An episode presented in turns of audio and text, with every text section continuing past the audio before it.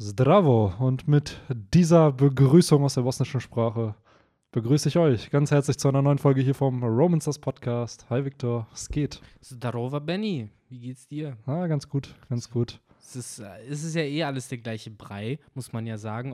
So russisch und bosnisch und zum Teil auch finnisch und Weißrussisch und Ukrainisch und so, das verhält sich ja alles wie Deutsch und Österreichisch und Switcherisch und. Äh, es ist ne? halt so weird, ne, wo dieser Wortstamm einfach dann ja. herkommt irgendwie. Also auch, ich habe äh, ja mit, mit ein paar Leuten, unter anderem auch mit meinen Eltern, mal neulich drüber gequatscht, was für Wortkombinationen so es im Bosnischen teilweise dann gibt, die so im Deutschen zum Beispiel niemals stattfinden. So zum Beispiel so ein L auf ein J mhm. oder ein mhm. K auf ein R. So, so ja. Krk Ljubav. So, das sind ja, so, genau. das, das hast du halt nicht. Ja, generell haben wir ja auch dieses ganz besondere L, was man irgendwie, also ich zum Beispiel kann das gar nicht als so einzelnen Buchstaben, das ist halt immer so ein das ist ganz komisch halt, das ja. kommt dann von ganz hinten sozusagen ja, raus. Ja. ja, oder teilweise auch einfach, obwohl es dieselbe Buchstabenkombination dann ist, wird es einfach anders ausgesprochen. Zum Beispiel STR ist dann hier Str, also Sr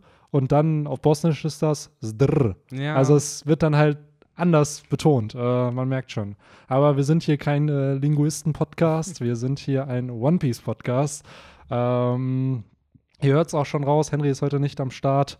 Nee, Der ist leider nicht. krankheitsbedingt äh, heute ja nicht dabei. Deswegen äh, wie sagt man, gute Besserung. Ja, gute Besserung ist ja, also ich, ich will jetzt, ich will jetzt nichts rausspoilern oder so, aber technisch gesehen ist ja nicht meine Krankheit. Es ist halt nicht mal eine Krankheit, so, aber genau. trotzdem gute Besserung. Gute ein Besserung, bisschen auskurieren genau. äh, und dann wird es wahrscheinlich nächste Woche wieder am Start sein.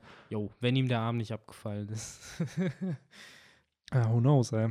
Oh Mann. Boah, ich habe neulich äh, das ist neulich diese Woche ja dieses Marineford-Video fertig gemacht und da gab es dann auch eine heiße Debatte, weil ich, wie in der Videoreihe geht es ja um Foreshadowings und es gab eine Szene im Marineford Arc, wo Ruffy ja noch nicht Observationshaki beherrscht äh, wo er dann eine Vision hat, wie wenn er seinen Arm ausstreckt, Falkenauge ihn zerschneiden mhm. wird. So, und da war dann auch in den Kommentaren zwei oder drei Leute hatten kommentiert, ja, war das schon Observationshaki? Wo ich dann auch so dachte, so, ja, ey, wenn ich gegen Falkenauge kämpfen würde und ein Gummimensch wäre, würde ich wahrscheinlich genau dasselbe denken. Ja, also. Das ist halt so ein bisschen wie diese Pokémon-Fähigkeit Vorahnung, wo dann steht, Glibunkel erschaudert vor Psychokinese. so, ja, solltest du, Bitch. Das ist ein Gift-Kampf-Pokémon. So, das ist es halt, ne? So ähnlich ist es da dann halt mit Ruffy und Schwertern und gerade Falkenauge halt auch, ne? Ach ja, aber apropos Marineford, was ich äh, interessant fand, das war so ein kleines Meme, was ich neulich im Internet gesehen habe, was mich wieder zum Grübeln gebracht hat. Äh, Kizaru zerschießt ja, aka, äh, nicht, oh Gott, Kizaru zerschießt ja Ace äh, Schlüssel für die Handschellen, genau mhm. wo Ruffy sie reinstecken will. Wo sich halt ein paar Leute dann auch zwischendurch gewundert haben, so, okay, dieser Mann hätte auch einfach Ruffy erschießen können, so, warum hat er das nicht gemacht? Nein, so? nein, nein, nein, nein, nein, nein, das nein, darf nein, nicht passieren, so. Nee, nee, nee. Voll, so, Leute sagen auch, egal wie high dieser Mann ist, so nicht, wenn Gab dabei ist. Ja, ich glaube, Kizaru ist auch einfach dann, er ist ja unfassbar kompetent, aber ich würde jetzt einfach mal behaupten, in dem Moment hat er nicht dran gedacht, dass er dann Ruffy erschießt, sondern, ah fuck, der will den Schlüssel da rein tun, ich, ich zerschieß den Schlüssel. Anstatt dann, wie du schon eigentlich äh, gut begründest, ja, warum erschießt er dann Ruffy nicht? So. Ja, oder weil er halt. Ist halt Lazy Justice. Ist er, nee, ist er Lazy Justice? Ja, theoretisch. Ja, ja doch, klar. Nee, Lazy Justice ist, ist, ist Aokiji. Aokiji. Aber was ist er dann? Theoretisch das ist das gleiche. High Justice. Das ist so anders, kann ich es ja auch mittlerweile nicht erklären. Was glaubst du, warum trägt du überhaupt die Sonnenbrille ja, überall, ja. damit man die roten Augen nicht sieht? Ja, aber ohne Witz, die, wo wir dann schon bei Memes sind, ist ja, glaube ich, dieser uh, Ben the Beckerman. Glaube ich, eine der meme-worthiesten One Piece-Szenen überhaupt. Auf jeden Fall. Man fragt sich auch bis heute, ob er es nicht einfach ironisch gemacht hat. Ja, ich glaube, der hat einfach nur rumgetrollt, ne? Weil in der nächsten Sekunde ist er ja aufgesprungen und hat ja. hier das äh, das Submarine-Ding da von, von der Hardpiratenbande attackiert. Also, ben, der faule Sau, hat nichts gemacht. Der, der, stand, der saß da dann weiter. By the way, auch äh, interessante Frage, wie ist der so hochgekommen? So, der ist da ja einfach in der Sekunde schon da oben gewesen. Ist er dann da hochgeklettert? Ist er dann hochgesprungen? Gejumpt, nehme ich an. Ja. Ne? Weil die, also die meisten, also mittlerweile, Sanji könnte auch locker mit einem ja. Satz hochspringen, so zwischendurch schlägt er sich einmal Das ist so funny, ne? Wie, wie in so fiktiven Universen am Anfang, ja. so, ja, okay, einen Meter hochspringen normal und dann am Ende so, ja, by the way, soll ich kurz auf den Berg springen? So. Ja, es geht dann echt irgendwann in die Richtung, ne? Ich glaube, dass äh, wo äh, Akira Toriyama halt damals noch aus seinem Arsch gezogen hat, ja, Son Goku war bei Aliens und jetzt kann er sich halt überall hin und her teleportieren, wie er will. Äh, andere Manga-Artists danach haben gesagt, fuck it, die machen einfach wusch wusch. Bei Naruto hat es da niemand mehr interessiert, wie schnell die sind. Ja, und bei One Piece, und das muss ich schon wieder sagen, fand ich ganz cool, ist es dann halt die Rasur gewesen, dieses ja, was ja aber so. dann auch irgendwann ein bisschen aufgeweicht wurde. Ja, so. ist halt da, wo man dann auch immer jetzt schaut, weil im Manga, finde ich, ist es immer noch nicht dieses typisch Dragon Ball, wo dann einfach nur drei Striche gezeichnet mhm. wurden, um zu zeigen, so, ah, hier ist ein Clash passiert. Hier ist noch ein Clash passiert. So habe ich schon das Gefühl, der Speed ist natürlich da, aber noch nicht dieses Teleportieren, sich immer clashen und wieder wegteleportieren.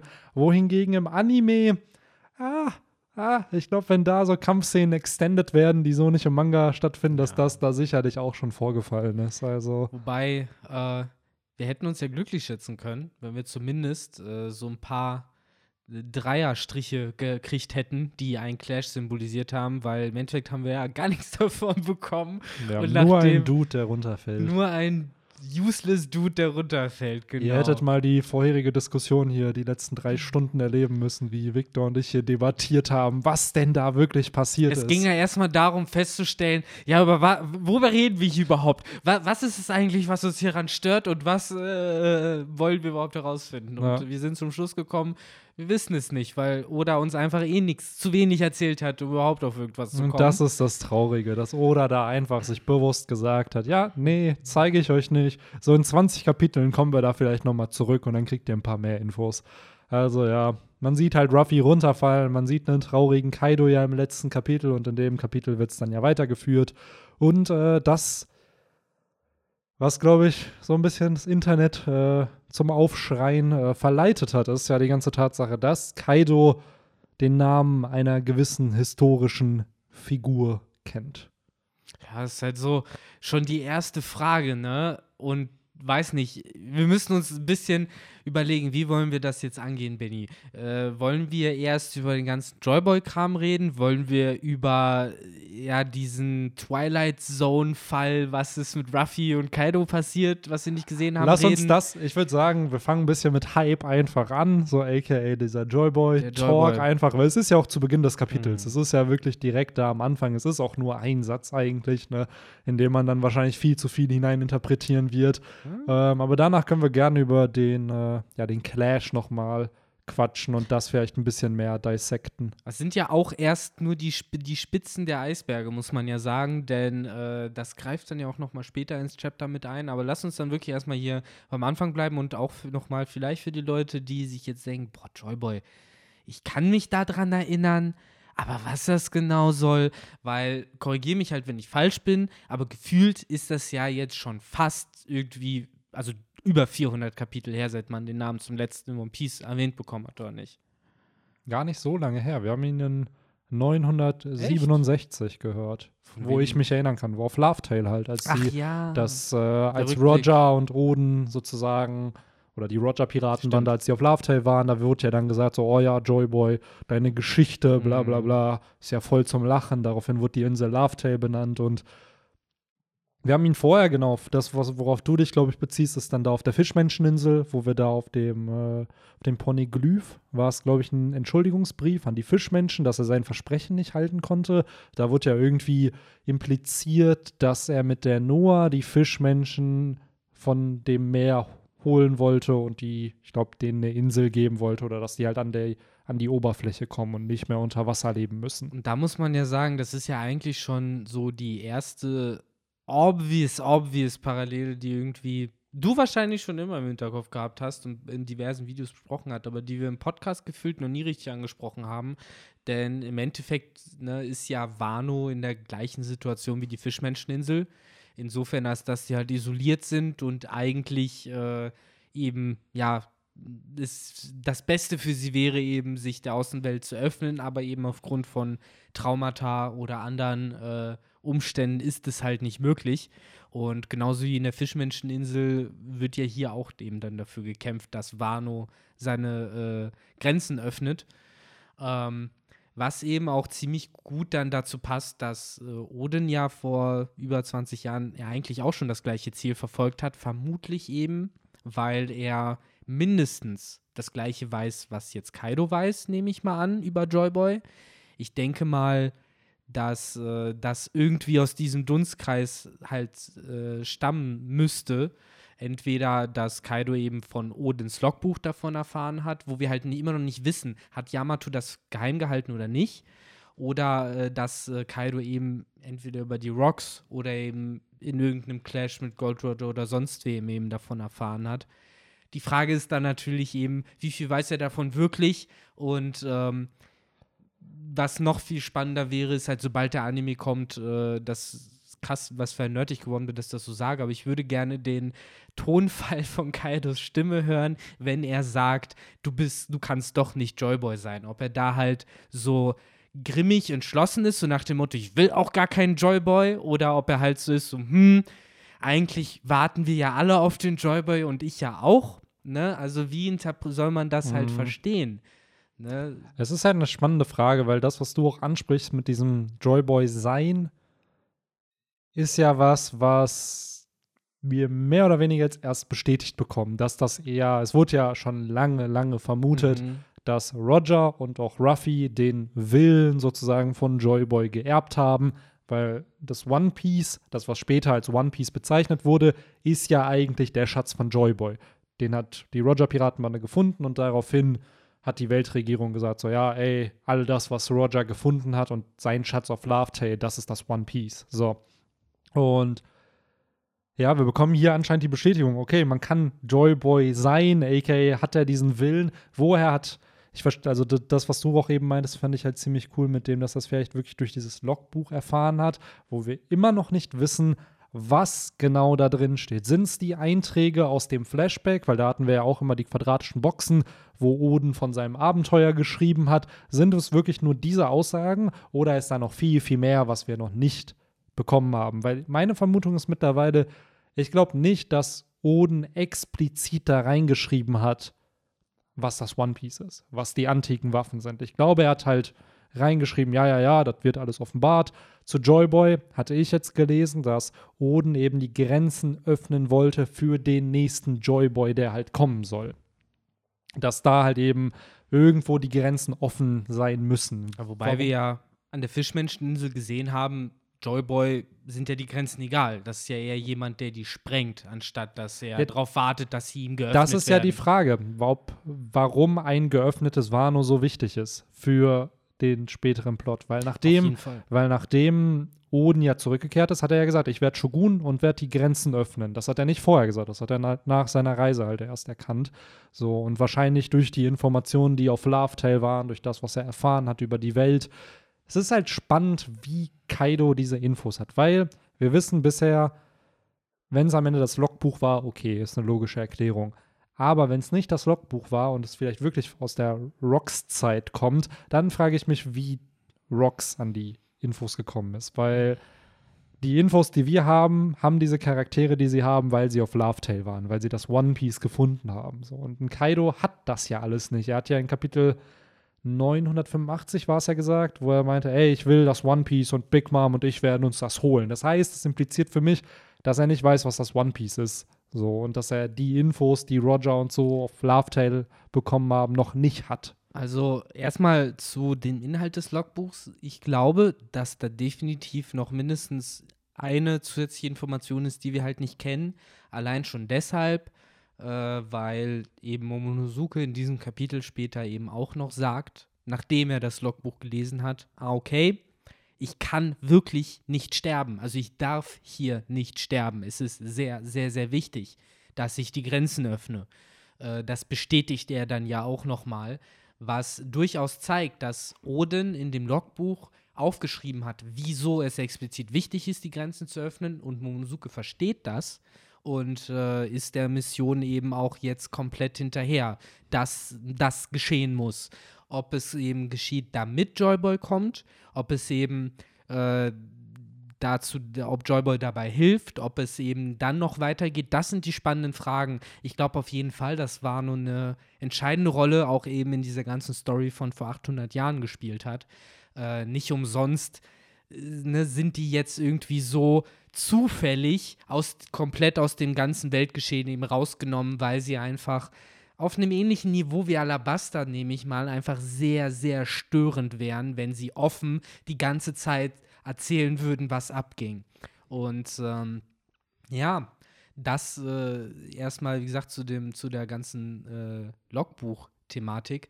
Äh, dazu, wo Kaido eben die Infos her hat, das äh, ist natürlich wirklich interessant. Wie Rox damit zusammenhängt, ähm, Falls er dann am Ende. Ja, wenn er damit genau. zusammenhängt, wäre für mich eine ähnliche Erklärung wie, warum hängt Blackbeard damit drin? Weil Blackbeard ist halt als ein Charakter äh, inszeniert für mich. Das ist so meine Le Le Lesweise von diesem Charakter. Alles, was wir so erfahren jetzt gerade, das wusste der schon lange. Deswegen handelt der überhaupt, wie er handelt. Deswegen war der im Impel Down auf dem Marinefort. Deswegen hat er sich Whitebeard Surface hochgeholt ne, und hat den Weg über Shishibukai zu Kaiser gemacht. Äh, weil er diese Infos schon hat, weil er zum Beispiel wahrscheinlich auch schon eine grobe Vorstellung vielleicht hat, wieso Wano keine offenen Grenzen haben darf oder wieso die eben aufgemacht werden sollten. Vielleicht weiß er eben auch, wer ungefähr Joyboy ist. Was wir halt, wo wir eine Connection ziehen können, ist halt, ne, Benny schön in der Materie mit dem Marineford-Video.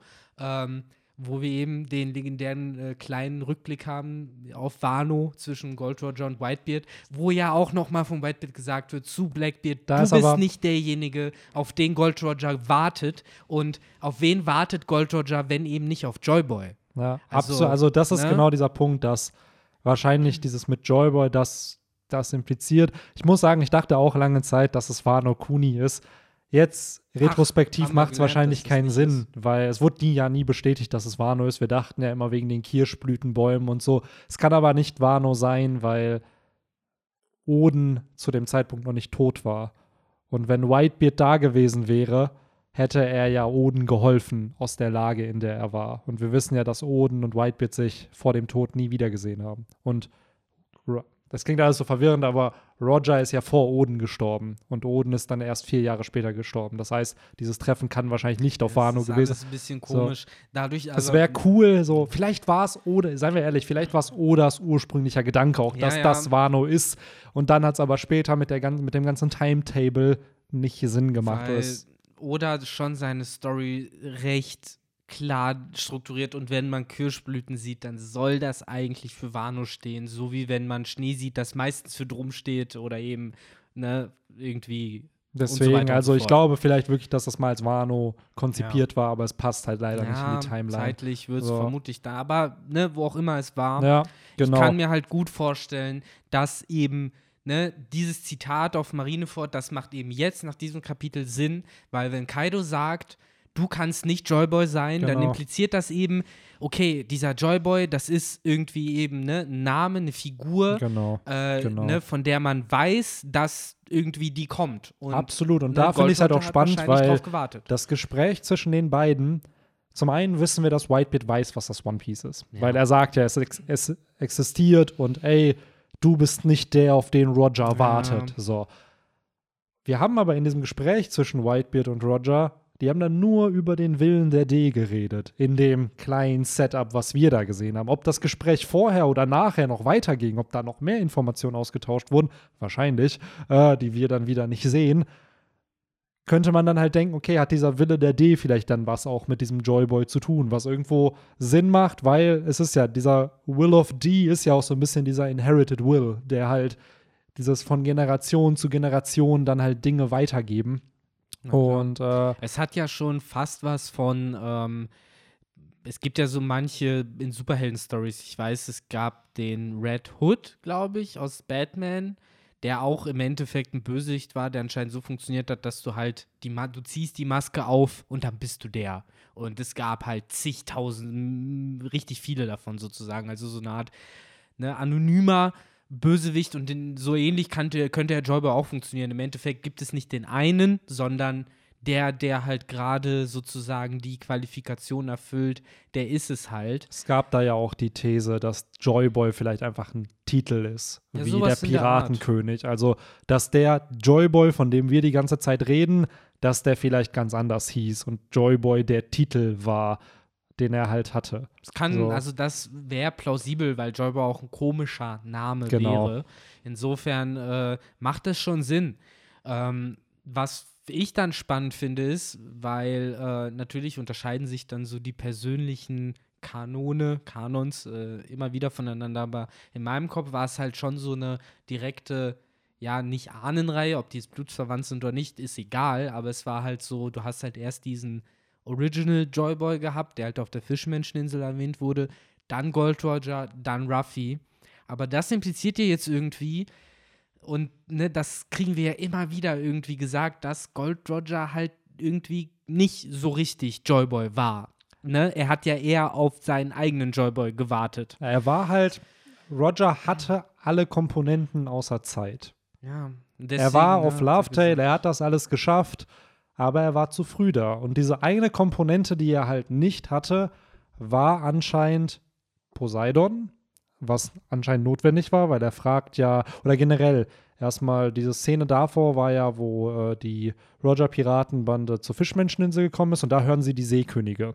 Und Roger und Oden hören dann, wie die da quatschen und die labern darüber, ey, in zehn Jahren wird äh, unsere Prinzessin bla whatever geboren und in 15 Jahren wird sie dann Bei aufwachsen. der Und in- Gelegenheit werden, hatten die ja übrigens auch die Chance, das besagte Joyboy-Poneglyph auch nochmal zu Genau. sehen. Ne? Und, zu dann lesen. wird, genau, erstmal das. Und zum anderen sagen, sagen die Seekönige aber auch, ja, und in einem anderen Meer wird noch jemand geboren. Wo vermutet wurde, ist da Ruffy vielleicht mit gemeint? Wer weiß, ist da vielleicht wirklich Joyboy mit gemeint? Weil man weiß, dass Poseidon und Joyboy eine Bindung zueinander ja irgendwie hatten. Es wird da ja auch auf diesem Pornoglyph erwähnt.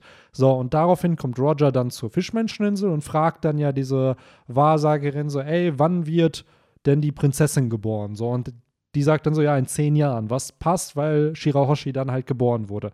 Und die Vermutung ist ja, dass die antiken Waffen eben auch notwendig sind dafür. Und Shirahoshi halt noch nicht geboren war und dadurch Roger auch nichts damit anfangen konnte, was er da auf, auf Lovetail gefunden hat. Das hat ja auch Rady gesagt. Wenn ich euch heute sagen würde, was da ist, dann könntet ihr mit der Information nichts anfangen. So, ihr müsst selber auf eure Antworten kommen und auf eurer Reise werdet ihr das dann vielleicht erleben, was impliziert, dass die Informationen allein nichts bringen und dass es eine zeitliche Komponente hat, was wir ja unzählige Male in irgendwelchen Podcast-Folgen erwähnt haben. Dass das One Piece, es reicht nicht, es zu finden, sondern es muss anscheinend zu einer passenden Zeit gefunden werden. Ja, und auch eben, ja, von den richtigen Leuten, ne? Das, das ist halt auch immer noch die Sache. Wir gehen ja immer davon aus, theoretisch hatte doch Gold Roger alles, aber ja, nee, vielleicht war da ja doch irgendwas, irgendwie, irgendwo. Er hatte doch das D. Ja, theoretisch hat er das D, aber dann weiß ich nicht so, ne? Vielleicht hat Ruffy ihm dann doch noch mal irgendwie diese eine Sache voraus.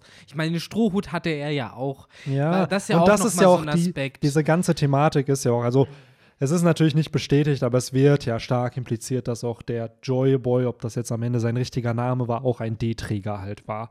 So, und es gibt sogar die Vermutung, dass er vielleicht, weil wir wissen, die einzigen anderen D-Träger, die einzige andere Rasse, die D-Träger sind, sind Riesen, was wir bisher gesehen haben. Bisher haben wir keinen anderen Charakter mit einem D im Namen gehabt.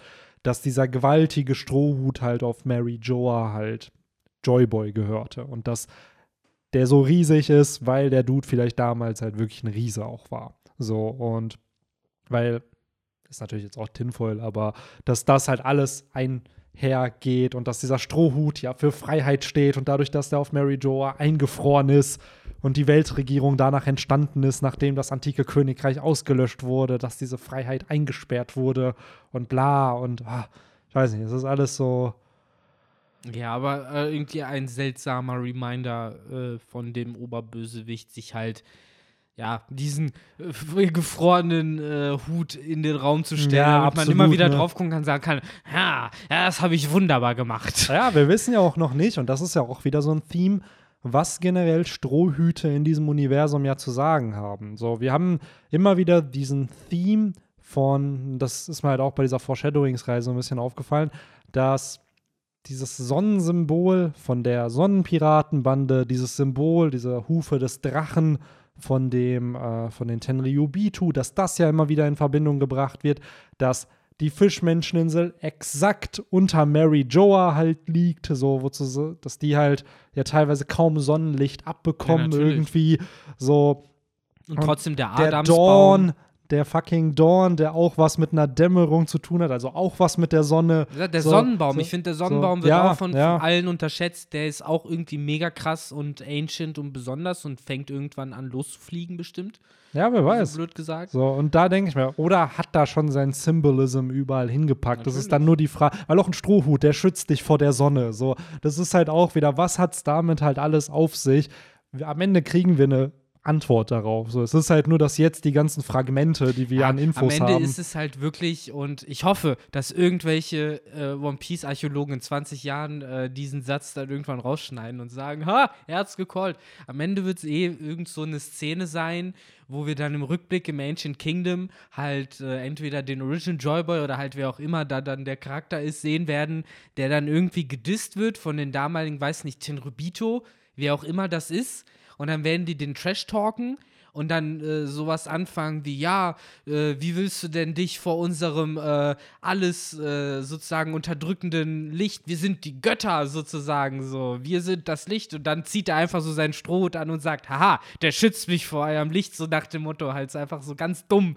So, und dann sieht man halt Ne, nur dieses klassische D-Lachen unterm Schatten oder sowas. Und Ja. das ist dann, warum der Strohhut so wichtig ist, weil der die halt vor dem Auch da göttlichen wieder. Licht schützt. Das, was du sagst mit diesem Lachen. Wir wissen, dass die D-Träger mit einem Lachen auf dem Mund sterben. Alle. Joy, Boy, so Natürlich. jemand, der halt Freude irgendwie hat. Es ist da schon sehr, sehr viel, was Oda mit impliziert. Und ich bin gespannt, was es am Ende ist, wie dieser Charakter ist. Wir werden wahrscheinlich einen Roger Ruffy-like Charakter in dieser, in dieser Zeit des antiken Richtig. Königreichs kennenlernen. Aber ja, es ist sehr, sehr spannend, dass Kaido hier halt Bescheid weiß. Und Genau. anscheinend Warum auch reden wir überhaupt darüber? Genau, ne? und auch Mhm. die Implikation hat, dass man Joyboy werden kann, weil das ist auch nicht Common Knowledge in diesem Universum. Den Namen zu haben, okay, kannst du durch die Fischmenscheninsel, durch das Poneglyph, aber die Implikation, was das bedeutet, was Joyboy ist oder bla, das äh, ist Also jetzt halt. ich, ich glaube auf jeden Fall, dass äh, ne, so der Talk unter Kaido und Big Mom und ne, Shanks und so, die, die, die reden alle miteinander auf irgendeine Weise.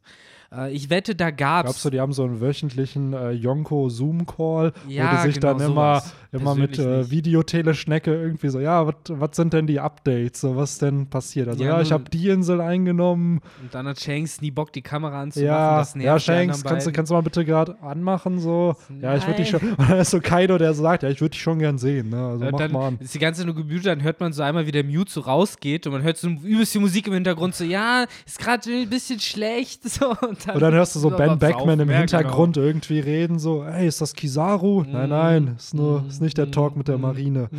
Genau. genau. Ach man, es müsste echt so ein, äh, äh, hier, wie, wie heißt es, äh, 50667 äh, Köln, diese, diese, sowas müsste es mit One Piece Charakteren geben, es wäre so Hey, hilarious. ganz ehrlich, es gibt unzählige Spin-offs, die, die kommen werden nach One Piece. Unter anderem vielleicht ja wirklich so, so ein Trash-Format, aber dann würde ich mir eher bei diesem Trash-Format Foxy, Buggy, Caesar und noch irgendwelche Meme-Charaktere, Condiriano, die alle in eine Show und dann macht, gibt denen so, gibt denen so, ja, so Big Brother-mäßig. Die müssen alle in einem Haus zusammen wohnen Ja, und jede Woche fliegt halt irgendwer raus. Machst halt so Wano Shore draus. Dann sind sie halt einfach Party machen, so Ja. von Insel zu Insel und nerven einfach nur alle mega krass damit. Genauso wird es nämlich laufen auch. Ach ja, ähm, Genau, wo waren wir? Bei Joyboy und Kaido. Äh, und dass die sich ja alle gegenseitig aus, äh, austauschen. Ich kann mir gut vorstellen, eben um nochmal auf Blackbeard zurückzukommen, weil ich will den Mann da immer wieder mit reinziehen, weil ich glaube, dass es wichtig ist, Es ist kein obligatorischer Tinfoil-Talk, wenn nicht Blackbeard mindestens Ja, nee. einmal irgendwo mal kurz erwähnt wird. Geht nicht anders. Aber ich kann mir gut vorstellen, dass die halt auch wirklich untereinander schon mehrere Mal dann darüber geredet haben, so, das ist halt nicht der Joyboy oder das ist der Joyboy. Und ne, bei Ruffy geht es ja jetzt auch eben um ähnliche Themen. Also ich glaube schon, dass eben gerade diese ältere Riege, vielleicht eben sogar jemand wie Gab und Sengok, ne, muss man mal, darf man sich mal nichts vormachen, ne? Die wissen ja auch mehr als sie. Ja, äh, Sengok weiß rausgeben. safe. über das verlorene Jahrhundert. Ich glaube, da stand Ja. sogar auf der Vivre-Card, dass wenn du Großadmiral wirst, dir die fünf Weisen alles Ja. über die Ja, Welt gut, erzählen. Dann weiß also es Akainu spätestens Genau, Akainu weiß es safe halt auch. Also die, was, seien wir ehrlich, natürlich macht das Sinn. So, die sind die höchste Instanz dieser einen, der Exekutive im Endeffekt der Regierung. Ja, natürlich weiß die Person halt diese Geheimnisse. Ja, ist halt genauso, wenn du halt Präsident der Vereinigten Staaten wirst und halt direkt auf Aliens und so gebrieft wirst. Übrigens hast du auch mitbekommen, so redet überhaupt keiner drüber, aber Obama hat jetzt auch irgendwie zugegeben, so ja, so es gab halt irgendwie Zusammenstöße mit Technologie, die wir uns nicht erklären können. Aber Ah, kein, krass. kein Schwein redet darüber, weil halt TikTok spannender ist. Ähm, aber ja, keine Ahnung, kann man mal ja mal googeln. Ich meine, ne, das sieht man selbst. Ich habe ja selbst nicht mal wirklich dran gegoogelt. Ich habe es Ja, irgendwo mal gehört ja. und dann nicht weiterfolgt, weil es Ah, mir halt auch am Sack vorbeigeht. Aber Aliens, vor 20 Jahren dachte man noch, die Welt dreht durch, wenn Aliens kommen. Aber in Wirklichkeit interessiert es halt niemand. Oder es war irgendeine Person aus irgendeinem Land und hat irgendwas programmiert, was Leute nicht checken konnten. So, das ist Das ist halt. natürlich auch geil. Irgend so ein Genius. Ah, haha, ich troll die ganze Welt. Ja, aber das ist auch geil. ja, ähm, genau. Und wozu das ja, was, was das ganze Thema hier um Joyboy und was wissen diese alten äh, Eliten darüber, was das Ganze halt hier, gerade in dem Kapitel nochmal, finde ich, ein bisschen spiciger macht, sind eben, äh, ist eben zum einen die Tatsache, dass äh, Kaido im vorherigen Kapitel und ja auch in diesem nochmal so ein bisschen anspricht, so hey, Ruffy, ne, also spricht so ein bisschen mit sich selbst, äh, du hast da halt sozusagen mit äh, ne, Kräften gespielt, die du nicht kontrollieren kannst. Ähm, und obwohl du halt ne, herausgefunden hast, wie man sozusagen Königshaki nutzt und wie man halt mit der oberen Liga mitspielen kann, reicht's halt noch nicht. Ähm, das impliziert halt einiges. Das impliziert halt wirkte gerade so wie so ein. Reflexionsgespräch nach einer Bewerbung. So, ja, Ruffy, du weißt, wir, schä wir, schätzen, wir schätzen dich sehr, ne? Also du weißt, du bist halt jetzt hier schon bei diesem Krieg gut mit dabei, du hast auch so ein bisschen Schaden gemacht, das finden wir auch sehr, sehr gut, ne? So, ja, aber wir müssen dir leider mitteilen, Nee, nee, nee, da muss eine längere Pause kommen, weil äh, Kaido hat ja auch noch den Facepalm im letzten Kapitel Ja. gemacht. Da muss dann so eine Pause kommen, so ein. Dann legst du den Stift einmal zur Seite, nochmal die äh, Hände gefaltet und dann, ja, es reicht leider nicht. Deine Technik lässt zu wünschen übrig. Na, Äh, that's Du- what she said. ich habe äh, leider heute kein, ja, gestern ist Germany's Next Topmodel da vorbeigegangen, äh, warum auch immer ich das weiß, aber auf jeden Fall, äh, ich habe heute leider kein Joyboy für dich, Ruffy. Du willst es leider nicht. Tut mir leid. So, du musst es, du musst leider nach Hause gehen. Pack, äh, ja, mach bitte keine Szene, pack deine Sachen da und äh, geh zurück auf die Thousand Sunny. Geh einfach und jetzt bitte alle verkünden, Ruffy hat verloren. Ja. Ruffy hat verloren. Oh Gott, stell dir das mal Am vor, besten, halt mit die so, am, besten mit so, am besten mit so Bannern Ja, noch ja. so oben, wo dann halt alle so die ganzen die ganzen Bitches von Kaido da, die da in dem Castle sind, die dann damit so wie so Cheerleaderinnen irgendwie rumgehen und da überall so ein Ruffy, Luffy lost, Luffy Boah, lost. stell dir mal vor, die würden das bei Journey Six Topple auch so machen, so, du wirst rausgeschmissen, dann bitte mach jetzt keine Szene und so, dann kommen die so raus, so Richtung Limousine oder so, wo die abgeholt werden und dann halt links und rechts halt überall so Leute mit, du hast verloren! Ey, ohne Witz, wenn wir jetzt schon kurz da sind, eine, ein Kritikpunkt muss ich an dieser Show äußern. Nicht den Mainstream-Shit, so bla bla bla, auch Schönheitsideale, die da vermittelt werden und so. Und dass diese, diese Staffel ist halt sehr, sehr auf Diversity gegangen und auch eine Transgender-Person hat gewonnen und so. Kann man, kann man mögen, kann man nicht mögen, darüber will ich gar nicht diskutieren. Aber früher war es ja so, du hattest eine Jury und die Leute aus der Jury waren in diesem Bereich, haben da gearbeitet. In einer Folge ist einfach Otto in der Jury. Ja, das So- weiß ich. So, wo ich Der mir Arme, denke, so, so, das ist halt klar, er macht es halt wegen der Promo für den Film. Finde ich auch legit und so. War vielleicht auch nicht unbedingt dann seine Entscheidung, da in die Show zu Der müssen. wusste doch auch nicht, was er da soll. Aber ich dachte mir am Ende auch so, Alter, so, was hat das am Ende mit, mit Modeln dann zu tun? Wo hat der Mann die Berührungspunkte da? Also, das fand ich ein bisschen kritisch, wo ich dann auch gemerkt habe, hm, okay, so man guckt also, wen man damit einbauen kann, wo man da noch irgendwo ein paar Werbedeals reinkriegen kann, weil natürlich kriegt man dann Geld, wenn man Promo für so einen Film und so einen Shit macht. Aber ja, das ist so ein bisschen das, was ich ein bisschen kritisch fand. So, aber auf jeden Fall, ich finde es immer bei so Trash-Formaten unfassbar, wie man schafft, aus nichts Drama zu machen. So im Schnitt. In, also allein diese dramaturgische Kurve, du hast in alle fünf Minuten eine Fünf-Akt-Struktur, die da durchgeht. Das Problem So. ist ja auch, die sind schon in der zehnten Staffel oder so. Ich glaube, ja, ich glaube sogar mehr. Das war ja am mehr. Anfang war es halt noch originell. Ah, jetzt, ne, so schöne, äh, lange, lockige Haare, die schneiden wir jetzt komplett ab. Gibt's immer noch. Ja, Gibt's klar ja, gibt's ja. das immer noch, So. aber wo halt in den ersten Staffeln es noch großes Drama war, ohne Scheiß, wenn du jetzt mittlerweile halt zu Germany's Next Topmodel gehst und nicht damit rechnest, Absolut, dass klar. die dir halt den Klar. Kopf kahl rasieren und sonst was mit dir machen, so dann bist Das du selber halt. schuld. Aber das ist halt das Problem, glaube ich, generell bei Casting-Shows im Allgemeinen, dass die ersten Staffeln noch sehr, also die sind ja alle professionell produziert und so, aber dass die dann noch ernst genommen werden. So, das heißt, die ersten Gewinner habe ich oft das Gefühl, ja, aus denen wird dann halt auch irgendwo noch was. Und jetzt ist es mehr so, ja gut, du hast halt eine Sendung gewonnen, du hast ein paar Instagram-Follower bekommen, so, und dann guck mal, wie da, was aus deiner Karriere Aber wird. das ist halt ja so. auch die Frage, ob das nicht vielleicht so ein bisschen das äh, Phänomen vom, ja, den 2020ern und 10ern ist, Ja. wo ja schon sowas auch durchaus wichtiger wurde. Ne? Irgendwann ist es vielleicht halt nicht mehr so wichtig, ob du DSDS gewonnen hast, Klar. sondern es ist viel wichtiger, wie hoch du in Klar, aber ich, Spotify-Charts bist. Das ist halt dieser Punkt. Ich glaube halt eher, weil ich habe es dann mit DSDS so verglichen, so ja, an die ersten paar Gewinner kann man sich noch erinnern Ja. und danach war es halt so, dann gab es ja gefühlt nicht mal mehr Live-Shows, also dass man darauf dann verzichtet hat.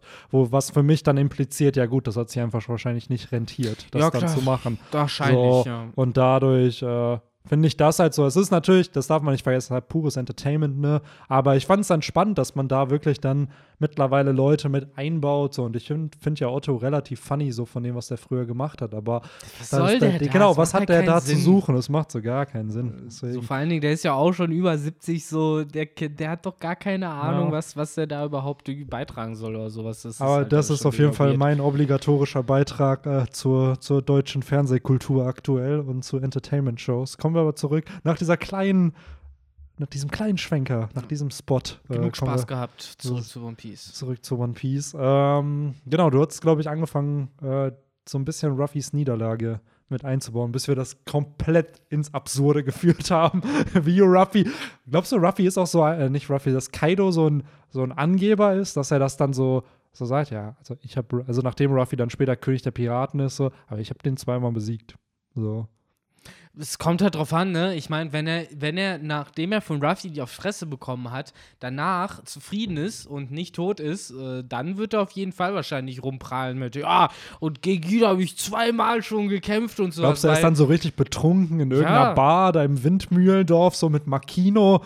So, Also, er wenn er halt kein Arschloch wäre oder halt gerade nicht Massenmord begehen wollen würde, dann klar, so stelle ich ihn mir halt ungefähr vor, wenn er halt nicht gerade halt komplett von eben eigenem Selbstzweifel und Ehrgeiz zerfressen ist, weil im Moment, ne, will jetzt nicht surreal werden, aber das, zu de, dazu ist der Mann ja im Moment gar nicht in der Lage, weil er ja ein, ja, sag ich mal, so toxisches Verhältnis zu Kämpfen, Gewinnen und Verlieren hat und eben zu seinem eigenen Bild, was er von sich selbst hat, dass äh, er ja jetzt gar nicht so easy beschwingt darüber reden kann, weil für ihn das ja irgendwie ne, viel mehr ist als so eine. Freizeitbeschäftigung. Er hat ja so ein bisschen Hoffnung gehabt, ne, dass er hier halt wieder eine große Herausforderung bekommt und die leider nicht bekommen hat. Das ist halt, äh, denn Ruffy fällt ja ins Meer. Wir kriegen hier auch zu sehen, er fällt ja wirklich ins Meer. Blub, es, ist blub, nicht, blub.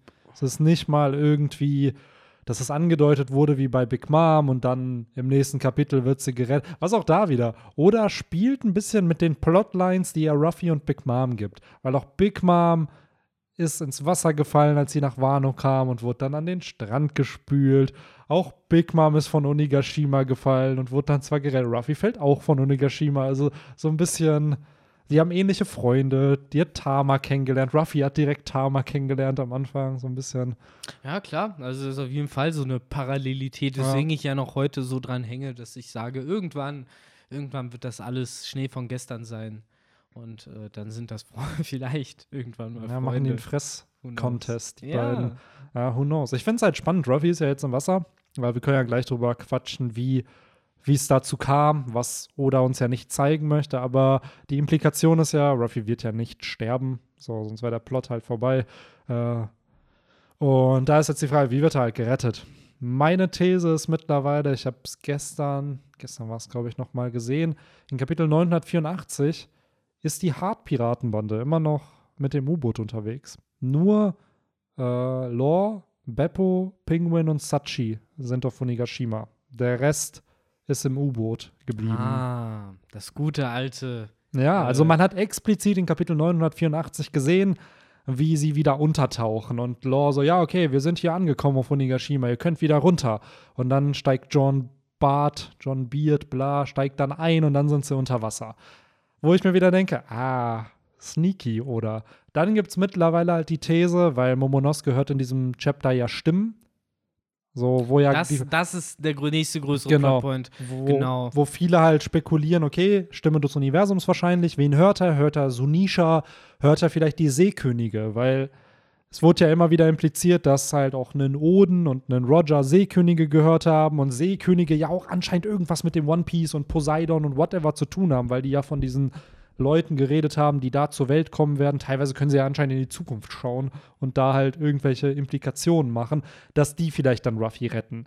Wo ich aber eher nicht so der Fan von bin, weil sie null impliziert wurden in dem ganzen Das, Arc. Pro das größte Problem daran ist halt einfach die Geografie von Wano. So genauso wie äh, Goldtor John Whitebeard nicht auf Wano hätten trinken können, weil Oda zu, Odin zu der Zeit schon tot war, ist äh, Wano ja, so wurde es uns beschrieben, ist ja, glaube ich, sogar ein Süßwassermeer, was ja abgetrennt vom Restmeer ist, dadurch, dass hier die Wasserfälle runterkommen. Im äh, Endeffekt ist Wano ja auf einem Berg eigentlich, Genau. weil dieser Wasserfall, den fährst du halt empor und dann ist da oben die Insel. So ein Ist bisschen halt wie, auch- ja. wie heißt die Insel äh, bei Pokémon? Prachtpolis? Meinst du Prachtpolis? Äh, Die, vor, der, vor der Siegestraße. Genau, ja, genau, Ist wo ja du auch, wo du mit dem mit Wasserfall, dem Wasserfall hochfährst. und dann ist da oben die Pokémon-Liga. Genau. So ein bisschen. Also es ist ja fast schon, ne, Wano hat ja sein eigenes Meer im Endeffekt mit eigenen ne, Fischen und Viechern und dies, das. Ne, auch wieder ein Grund, weswegen Wano die fucking Grenzen öffnen muss, weil sonst kriegt Sanji sein All Blue nicht. Ähm, und da wäre es halt schon komisch, wenn wir halt sagen, okay, diese Seeungeheuer haben es halt irgendwie ne, aus dem Calm Belt, wo die ja hauptsächlich rumhängen, äh, dahin geschafft. So, gerade nach Wano eben, was ja nochmal ein abgetrenntes Meer ist. Ähm, generell fand ich dieses mit den Stimmen von Momo mit am spannendsten am Kapitel, weil es so das für mich mysteriöseste daran war. Nämlich, äh, wie es halt auch ne, immer wieder von äh, Oda eingebaut wird, um eben zu zeigen, hier das, was äh, mit Ruffy passiert und das, was eben mit Momosuke gerade passiert, das hängt alles zusammen. Denn Momosuke kriegt ja auch unter anderem Kopfschmerzen, äh, meine ich, nachdem man zum ersten Mal Ruffy runterfallen gesehen hat. Äh, genau.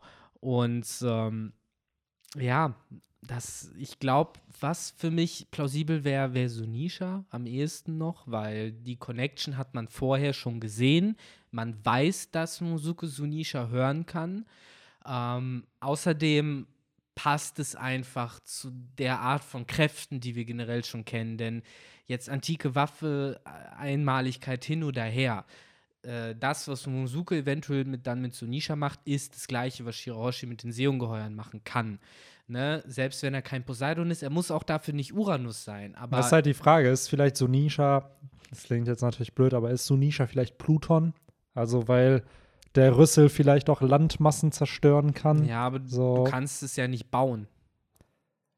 Das ist halt die Frage, weil es gibt ja mittlerweile die These, dass halt Ja, außer Frankie die- hat alle Ne, das meine ich halt, dass die, dass die antiken Waffen halt, dadurch, dass Poseidon eine ist, wir glauben immer noch, dass Pluton ein Kriegsschiff sozusagen ist, aber dass das, was Frankie und so gebaut haben oder bauen konnten, dass das einfach nur dieselbe Fähigkeit in dem Sinne von Zerstörungskraft halt hat, wie dann vielleicht ein Sunisha. I know, ist Also ein sinnvoll. Genau, so ein Fake-Pluton dann sozusagen. Ähm, aber wie schon gesagt, kann natürlich reines Tinfoil sein, weil ich finde es so absurd. Das eine ist halt wirklich dann so eine Fähigkeit, halt Seekönige zu kontrollieren. Das andere wäre dann ein quote-unquote ein Kriegsschiff einfach, wo dann noch die Frage ist, gut, wenn es ein Kriegsschiff ist, was Inselmassen zerstören kann, rein theoretisch könnte man es ja unendlich mal replicaten. Also wie, weil klar, ein Schiff zu bauen ist dann, es gab ja die geheimen Pläne da, wo ich mir dann denke, okay, was ist dann das Specialige daran? Ist es die Kanone am Ende? Ist es das, wie es aussieht so? Also da bin ich noch ein bisschen Ja, verwirrt. das Einzige, was man halt als Anhaltspunkt nehmen kann, dafür, dass man nicht unendlich Schiffe davon bauen kann, ist das Material. Wenn Ja, halt das ist die Es Frage. ist halt ein einmaliges Holz, wie eben zum Beispiel, ne, äh, wobei Adamsbaum gibt es ja ein bisschen mehr, Ja. aber auch wahrscheinlich nicht unendlich. Oder eben zum Beispiel noch schlimmer, eben der Sonnenbaum aus der Fischmenscheninsel zum Das ist Beispiel. halt die Frage, ne? weil wir haben ja auch null von diesen Bauplänen erfahren. Ne? Wir wissen halt, dass sie da waren. Frankie hat sie verbrannt. Wir wissen, dass sie für den Plot relevant waren. am Ende So. waren das, äh, am Ende waren das halt ganz getrollt irgendwelche DNA-Stränge. Und es war halt einfach so, ne, so klonst du Sunisha. Und Ja. es waren keine Pläne für einen Schiffsbauer, sondern Pläne für Vegapunk. Oder für äh, ne, die Germa oder wen auch immer. Ja. Was aber unplausibel ist, weil Tom hatte die Pläne und Tom konnte die offensichtlich lesen, Ja. weil er sich bewusst war, was da ist und Ja. ne, was es impliziert. Es ist ja generell die Vermutung, ne? Diese, da, worüber man sich klar sein kann, ist halt, dass Pluton Inseln ja anscheinend zerstören kann, aka Landmassen kaputt machen kann. So, die Fähigkeit wird es am Ende sein. Was für eine Form es am Ende hat, ist dann halt, wird es am Ende wirklich dieses Schiff dann einfach quote unquote sein? Wird es am Ende vielleicht doch Sunisha oder irgendwas anderes sein? Ist dann halt die Frage. Ich fände es halt spannend, weil das, was du ja sagst, ist ja Mittlerweile ist es, glaube ich, auch da gängig in der One Piece Community, dass Momonosuke halt auch irgendwas mit antiken Waffen dann vielleicht zu tun hat, dass diese Gabe, die er hat, dass er so Nisha kontrollieren kann, wie du schon richtig gesagt hast, ähnlich zu dem ist, was halt äh, Shirahoshi kann. Daher, ja, Und warum ist da ein Wal auf so Nisha drauf? Hm. Es macht alles keinen Sinn. Äh, oder halt vielleicht doch irgendwann. Aber dass Monosuke eben diese Connection hat und dass er halt vor allen Dingen auch irgendwelche eben mysteriösen auch Mächte hat, mit denen er, glaube ich, auch durchaus eine Zerstörung anrichten kann, das glaube ich auf jeden Fall, ähnlich eben wie Shirahoshi. das Dafür- sagt er ja auch. Sorry, dass ich unterbreche. Ja, ist gut. Ich wollte eigentlich nur noch mal so zusammensetzen, weil dafür ne, werden die auch, finde ich, auf eine ähnliche Art und Weise inszeniert. Es sind die Feiglinge, wo Ruffy dann ankommt und den sagst, hey, du kannst jetzt bis an dein Lebensende halt ein Weichei bleiben oder du ne, wirst jetzt halt stark und stehst für dich ein. Das hat er ja eben sowohl bei Shirahoshi gemacht, den gleichen Arc macht er ja mit Momonosuke im Endeffekt auch durch. Ja, plus hier sagt Momonosuke in diesem Kapitel ja auch, er hat erfahren, dass er nicht sterben darf. Ja, So. genau. Das äh, ist ja eh noch mal so der große Clou, weil das sagt er ja auch noch mal nach Kaidos Ansage, also nicht nachdem er sie gehört hat, aber in dem Kapitel geschieht das genau nachdem wir gesehen haben, wie Kaido eben kommentiert, Ruffy kann nicht der Joyboy sein. Dann haben wir diesen Schnitt zu Momosuke, der ihm sagt, ähm, ich darf nicht sterben, weil eben er vermutlich das äh, erfüllen muss, was Odin damals schon erfüllen wollte, ne, weil, weil er nämlich auf Lovetail war, das von Peace gesehen hat, wusste, was zu tun ist. Das hat er ins Lochbuch geschrieben. Diesen Inherited Will wird Momosuke halt jetzt eben weiterführen und ist sich dessen halt, wie wir auch schon am Anfang des Podcasts gesagt haben, komplett bewusst, dass da halt jetzt dieser ja weltverändernde Plot stattfindet. Also es ist ganz spannend, weil das könnte jetzt vielleicht auch so ein bisschen dieser Turning Point von Momonosuke, dem ja im Endeffekt kleinen Kind, was so ein bisschen egoistisch gehandelt hat, hin natürlich zum Herrscher, der für sein Land einsteht, nochmal hin eben zu dem, der jetzt sagt, so, okay, das ist hier eh alles größer als Wano und Kaido und mein Vater und alles. Hier geht es halt um 800 Jahre verlorene Geschichte. Genau.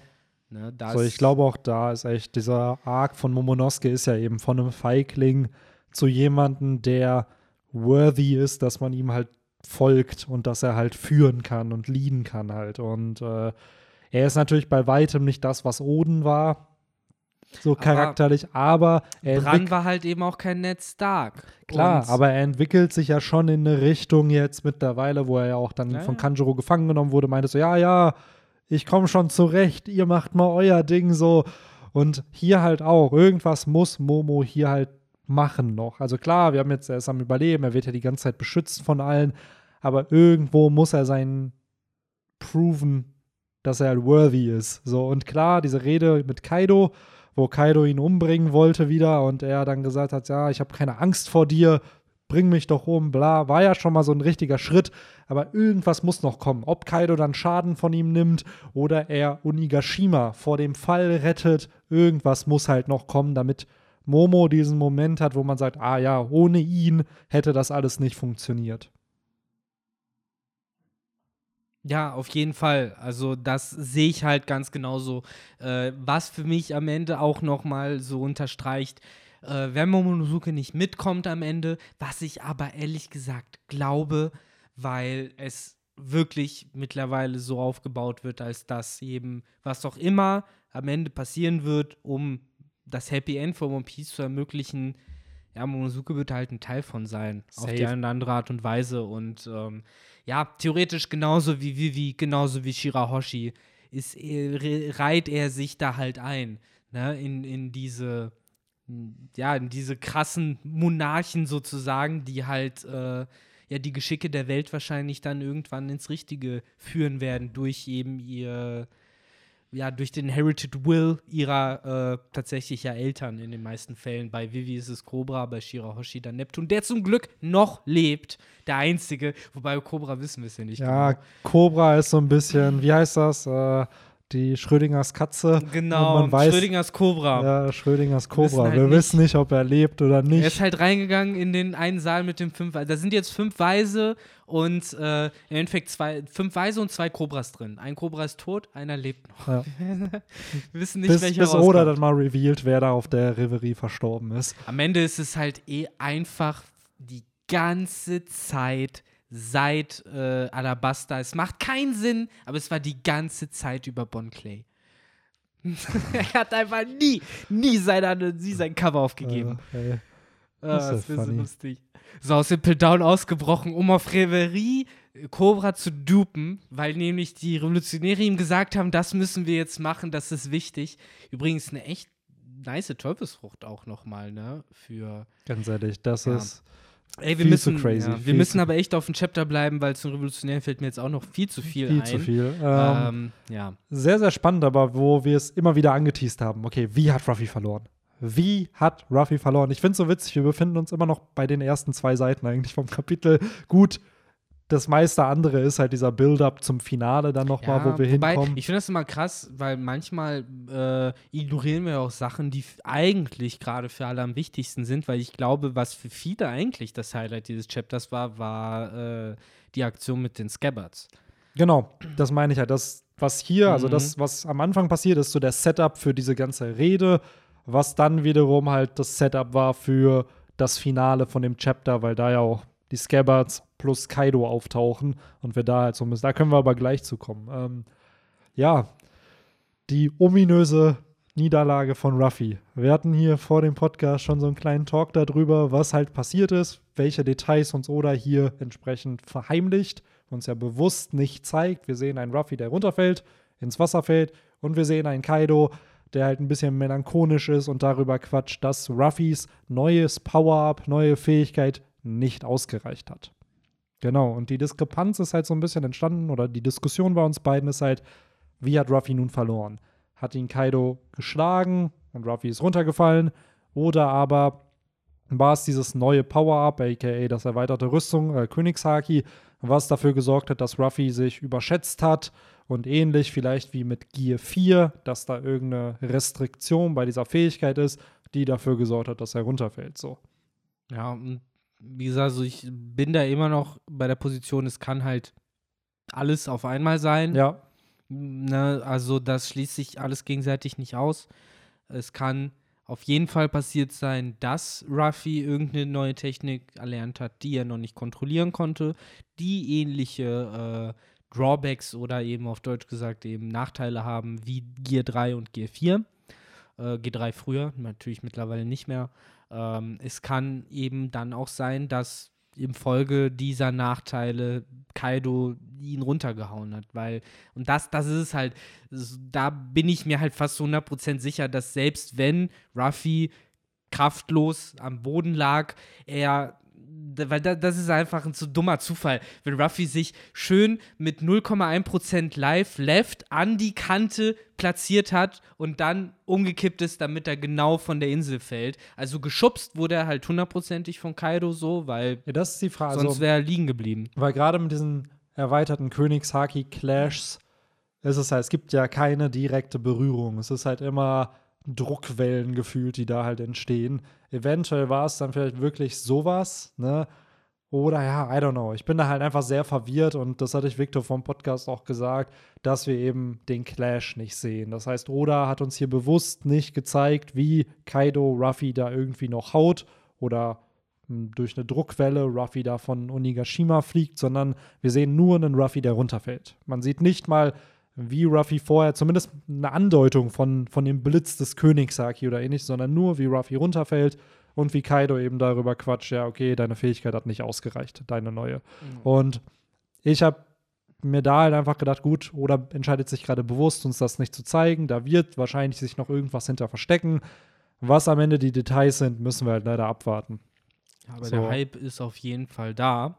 Ja. Äh, vor allen Dingen eben, weil Kaido ja irgendwas gesehen hat, was ihn eben dazu verleitet hat zu sagen, ne, du bist halt nicht Joyboy. Das heißt, dass es irgendwo den kurzen Moment gab, wo entweder Kaido oder eben vielleicht auch Ruffy ne, so rübergekommen ist äh, oder Kaido das gedacht hat, dass Ruffy Joyboy sein könnte. Ja. Also, ne, und das finde ich eh schon so abgespaced, weil das ist das aller, aller, aller, allererste Mal bei One Piece, mal abgesehen davon, dass man immer sagt, Königshaki beherrschen Herrscher, dass äh, irgendeine Art von Kraft äh, in Verbindung gesetzt wird mit Plot, mit äh, Story-Relevanz, weil bisher war es ja komplett immer nur ein, ähm, wie soll man sagen, ein Mittel zum Zweck. Jede Teufelskraft, äh, jede Kampftechnik, äh, jetzt abseits natürlich von Zorros Entschlossenheit mit dem Schwertkampf und so, aber es ist ja eigentlich nichts, äh, wo man jetzt sagt, so,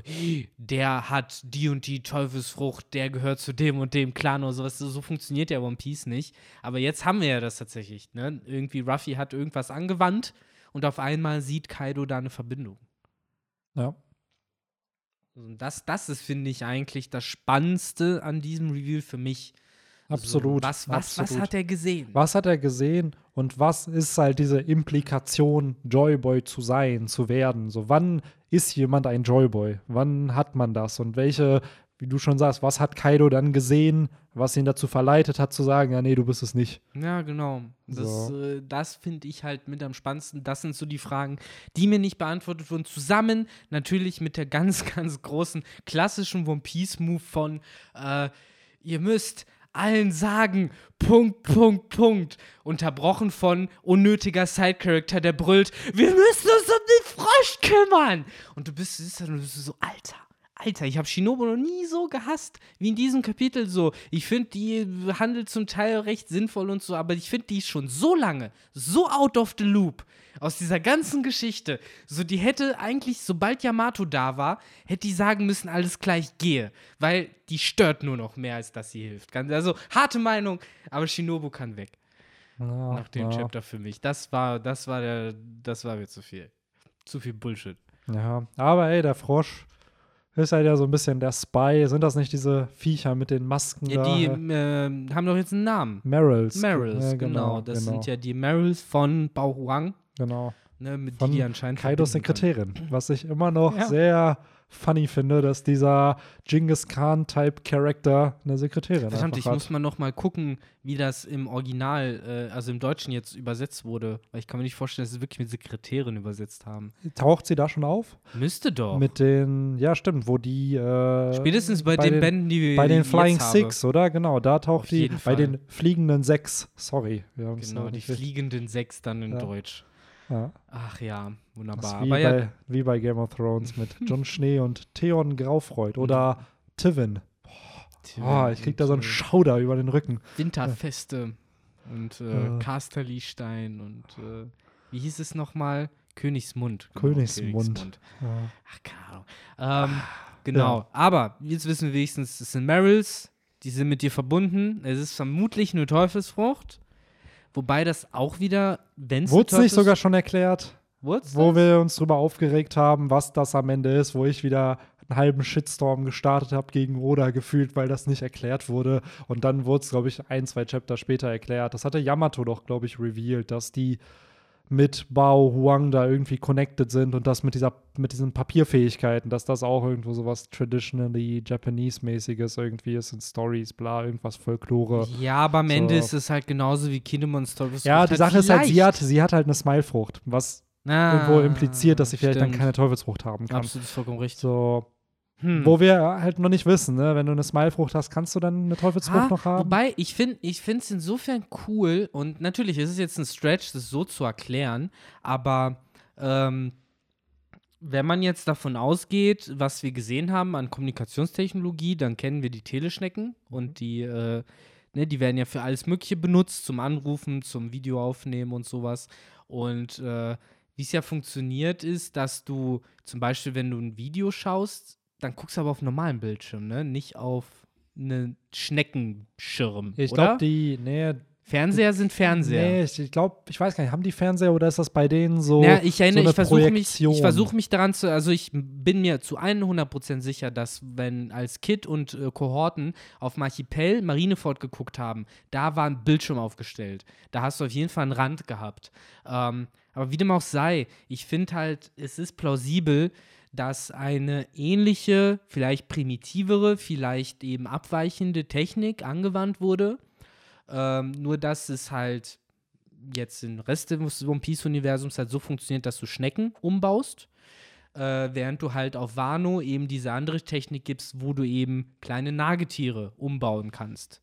Ne? Natürlich, die Schnecke ist lustiger. Stimmt, aber- wurde da nicht sogar gesagt, dass das Roboter sind? Mm, Also, ob das Roboter sind, weiß ich nicht. Äh, Schnecken, Warte. die Teleschnecken sind ja auch Lebewesen. Ja, ja, klar. Und ähm, ich meine, diese Tierchen hätte ich jetzt, also so interpretiere ich es, das sind auch Lebewesen und die sind halt ähnlich wie Teleschnecken, versklavt werden in Anführungszeichen, um halt Sachen zu übertragen, wurden diese Tierchen eben auch versklavt, um Sachen zu übertragen. Ich glaube, es gab Ne? da schon diese, wie schon gesagt, Yamato hat ausführlich mal drüber gequatscht, was die auch sind. Ich schaue auch gerade aber mal gerade nach. Ich weiß gar nicht, ob es wirklich so aus. Also ich Ja, weiß Doch, doch, es auch, gab einen Chapter, weil ich hatte mich da extrem drüber aufgeregt, Ich dass weiß. es nicht, nicht gezeigt auch, wurde. dass wir uns nicht sicher waren, ob es jetzt eine oder zwei waren, weil es Ja. sind ja am Ende auch zwei davon, meine ich ja. Eine, die auch noch bei der CP0 chillt und dann eben die Bao Huang, die Genau, Sekretärin diese von Kaido Marys. persönlich. bla bla bla, so Kaidos Ähm, Bande. Bin mir aber ziemlich sicher, wie gesagt, dass das Lebewesen sind.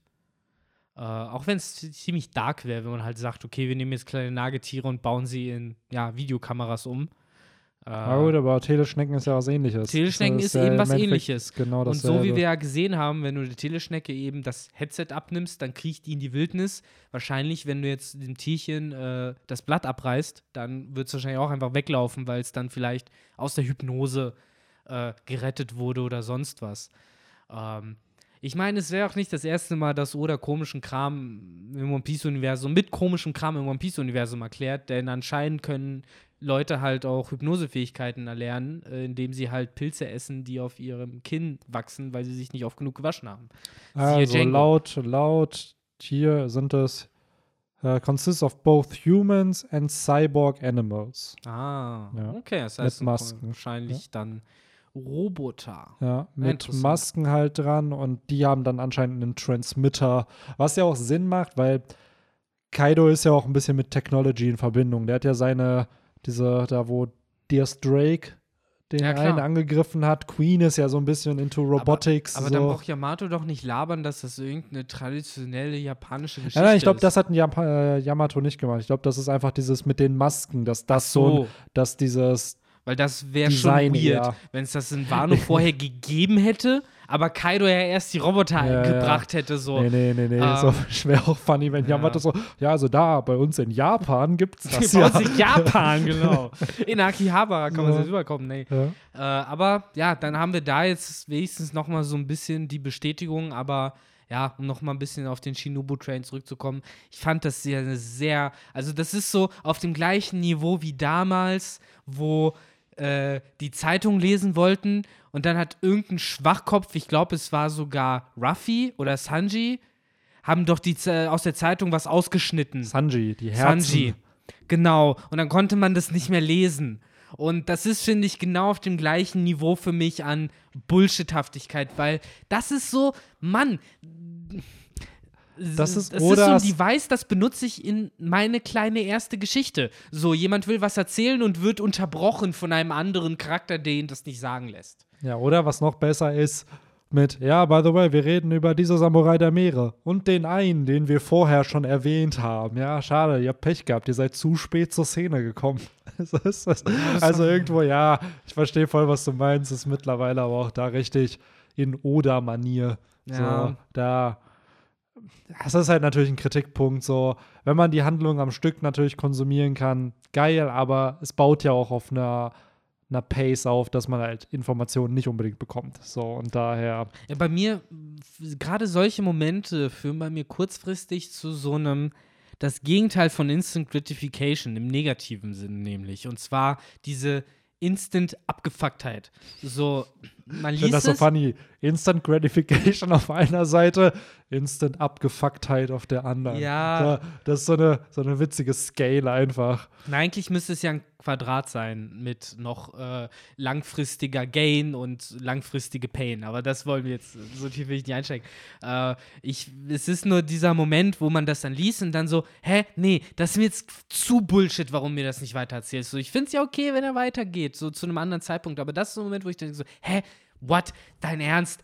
Ey, und vor allen Dingen, man liest weiter und ich, ich verliere dann so ein bisschen, so ein kleines bisschen die Motivation beim Lesen, weil ich dann so denke, so, nein, nein, nein, ihr geht immer weiter weg davon, immer weiter, so, warum, wieso, es macht keinen Sinn. So, und dann realisiert man wieder, welchen Manga man liest und das, ja, das ist so ist es angelegt, aber, ähm, ja, das war heute guten, wieder so ein Da hast du einen guten Punkt genannt. Man weiß halt, welchen Manga man liest. Bei Oda ist so, wie viele Geheimnisse möchtest du bei One Piece noch mit einbauen? Ja. Ja, So, dann so ist dann, da wird mal eine Info gedroppt, oh, Kaido kennt Joyboy und dann werden wieder fünf andere Handlungsstränge Oder- noch mal mysteriöser gemacht. Momonosuke hat was Wichtiges zu sagen. Sagt es nicht. Ja. Das ist ja, oder generell ein Punkt, über den man diskutieren könnte. Hat er es denn rausbekommen und nur wir als Leser haben es nicht mitgekriegt? Oder ne, ist Dass diese er die wichtige Stimmen hört. Info. Ja, nee, er, er hat ja am Ende, ne, wo er da meint, sagt allen das. ja, ja, ich glaube schon, dass er da was ankündigen wollte und Aber dann hat er kam. angekündigt? Ich glaube nicht, nee, nee. Ich glaube nicht, dass er es angekündigt hat, weil dann kam doch dieser Kaido-Shit. Genau, aber So. theoretisch ja, wenn er jetzt irgendwie ne, in Ohnmacht fällt oder so, dann fehlen ja anscheinend wichtige Infos. Also so wie Momo sich Er ist ja verhält. nicht in Ohnmacht, der heult ja nur mega fett. Und Ja, also, die ja laufen nur schon. weg. Es So, hat also- nur den Anschein genau, gemacht. es impliziert so, dass, Dass dass, er halt- vielleicht dann weg ist. Aber ich muss sagen, dieser ganze, zum einen haben wir ja erstmal diese Rede von Bao Huang, ne, wo sie dann so, ja, ey, Ruffy hat verloren, so interessantes Wording. Der Mann mit dem höchsten Kopfgeld hier auf der einen Seite. Hat Marco also ein niedrigeres Kopfgeld oder wissen die nicht, dass Marco mit am Start ist?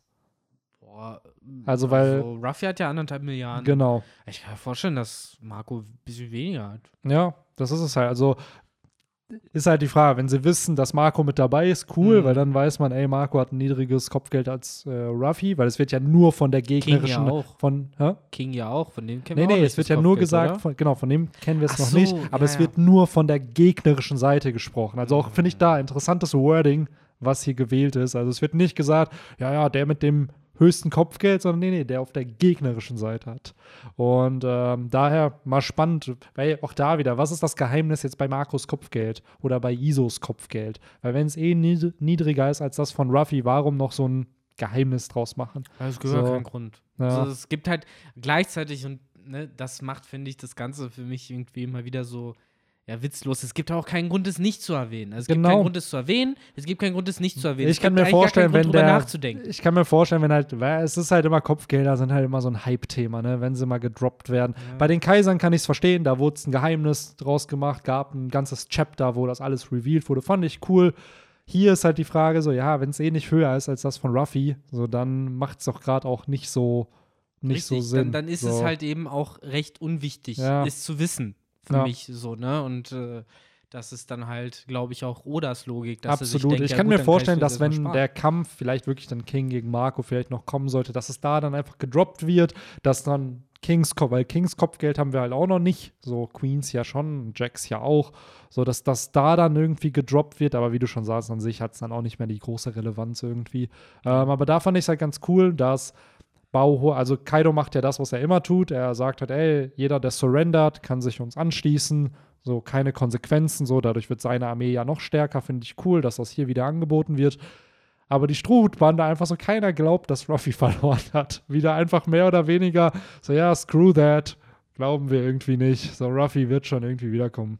So, es wird zwar nicht klar explizit gesagt, aber dieses Screw That von Sanji und Zorro, so Mhm. keiner, keiner ist wirklich Auch schön gleichzeitig der arme Zorro, Ja. der nochmal wach wird in Ja. dem Moment.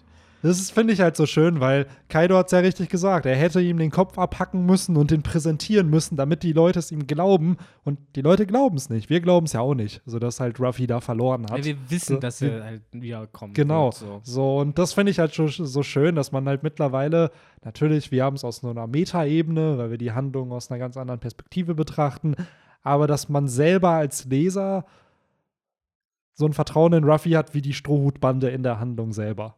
Ja, ja, auf jeden Fall. Ja, weniger, hm, ja, es ist halt, ne? Wenn man es schön äh, und positiv ausdrücken will, kannst du das so sagen. Wir haben halt so viel Vertrauen in Ruffy wie eben die Strohbande. Oder in den Schreibstil von Oda. Ja, oder generell halt auch einfach in die Geldgier von Shueisha. Dass sie halt sagen, halt, stopp, äh, bevor Ruffy hier jetzt auf ewig das Zeitliche segnet.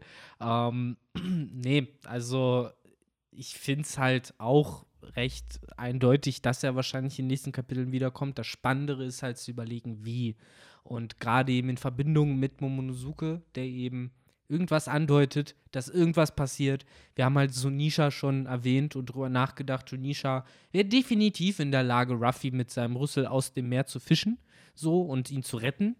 Ähm, ich glaube auch, dass die Art und Weise, wie Ruffy gerettet wird, wird spektakulär. Also klar, es könnte auch noch mal das U-Boot äh, der Hartpiraten sein, aber Was halt dann wär- so ein Callback zum Marinefort irgendwie Genau, nochmal das wäre wäre. halt der Callback. Äh, das wäre halt durchaus möglich, aber irgendwie erwarte ich nach dem Chapter, vielleicht weil ich halt auch gerade in the mood bin, erwarte ich halt was Mystischeres. Ja, Irgendwas vielleicht, krasses. ist ja, vielleicht ist ja die Thriller Bark mittlerweile auch ein U-Boot. Und dann kommen die von unten hoch ja, und die gibt es ja nicht mehr. Na, die Thriller Bark schon. Ja, aber die, ja, die äh, ist halt demoli- doch auf so einem kleinen Flößchen. Nein, nein, die, Gegend. Thriller Bark existiert noch. Das die letzte Mal, als ich die Cover-Stories gesehen habe, da Die hast du- waren die so zu dritt auf so einem kleinen Flößchen. Hockback, Moria und Mhm. Absalom. Ja, die haben so. auf Chapter 925, siehst du, die Thriller Bark vor dieser Beehive-Insel von Blackbeard. Ach so, ja gut. Also ich weiß, in der Cover-Story hatten die damals kein Schiff mehr. das war fand ich ja ganz witzig. cool so. Deswegen, aber auch da ist Ja natürlich gut, aber absurd. ich glaube nicht, dass das die gleiche ist, oder? Weil die hat ja aber Thriller Bark, versenkt. nein, die Thriller Bark ist nicht Die versenkt. ist ja in zwei gebrochen. nein, die Thriller Bark ist ja nicht kaputt gegangen. Die sind ja abgehauen von da einfach. Also, wenn ich weiß, wie Weil die Thriller Bark ist ja, eine, ist ja Wenn- ein, eine Insel de facto. Es ist zwar klar, Na, es ist schon ein Schiff, aus dem der Hauptmast rausgerissen wurde. ja klar, aber das heißt ja nicht, dass das Schiff kaputt ist. Du kannst ja einfach einen neuen Mast dran packen. Ja, nee, so einfach ist es, glaube ich, bei Schiffen nicht. Okay, gehen wir jetzt von unserer Logik aus oder gehen wir von An Manga- und Anime-Logik aus? Also- so, also klar, natürlich, wenn wir jetzt in unserer Welt, okay, aber die Thriller Bark stand vor Beehive, so, das heißt, irgendwie sind sie da hingekommen. Nein, also, ich sage ja nicht, äh, so. du, da war eine Thriller Bark bei Beehive. Ich gehe halt nur nicht davon aus, dass es immer noch das größte Schiff der Welt, äh, die Thriller Bark ist.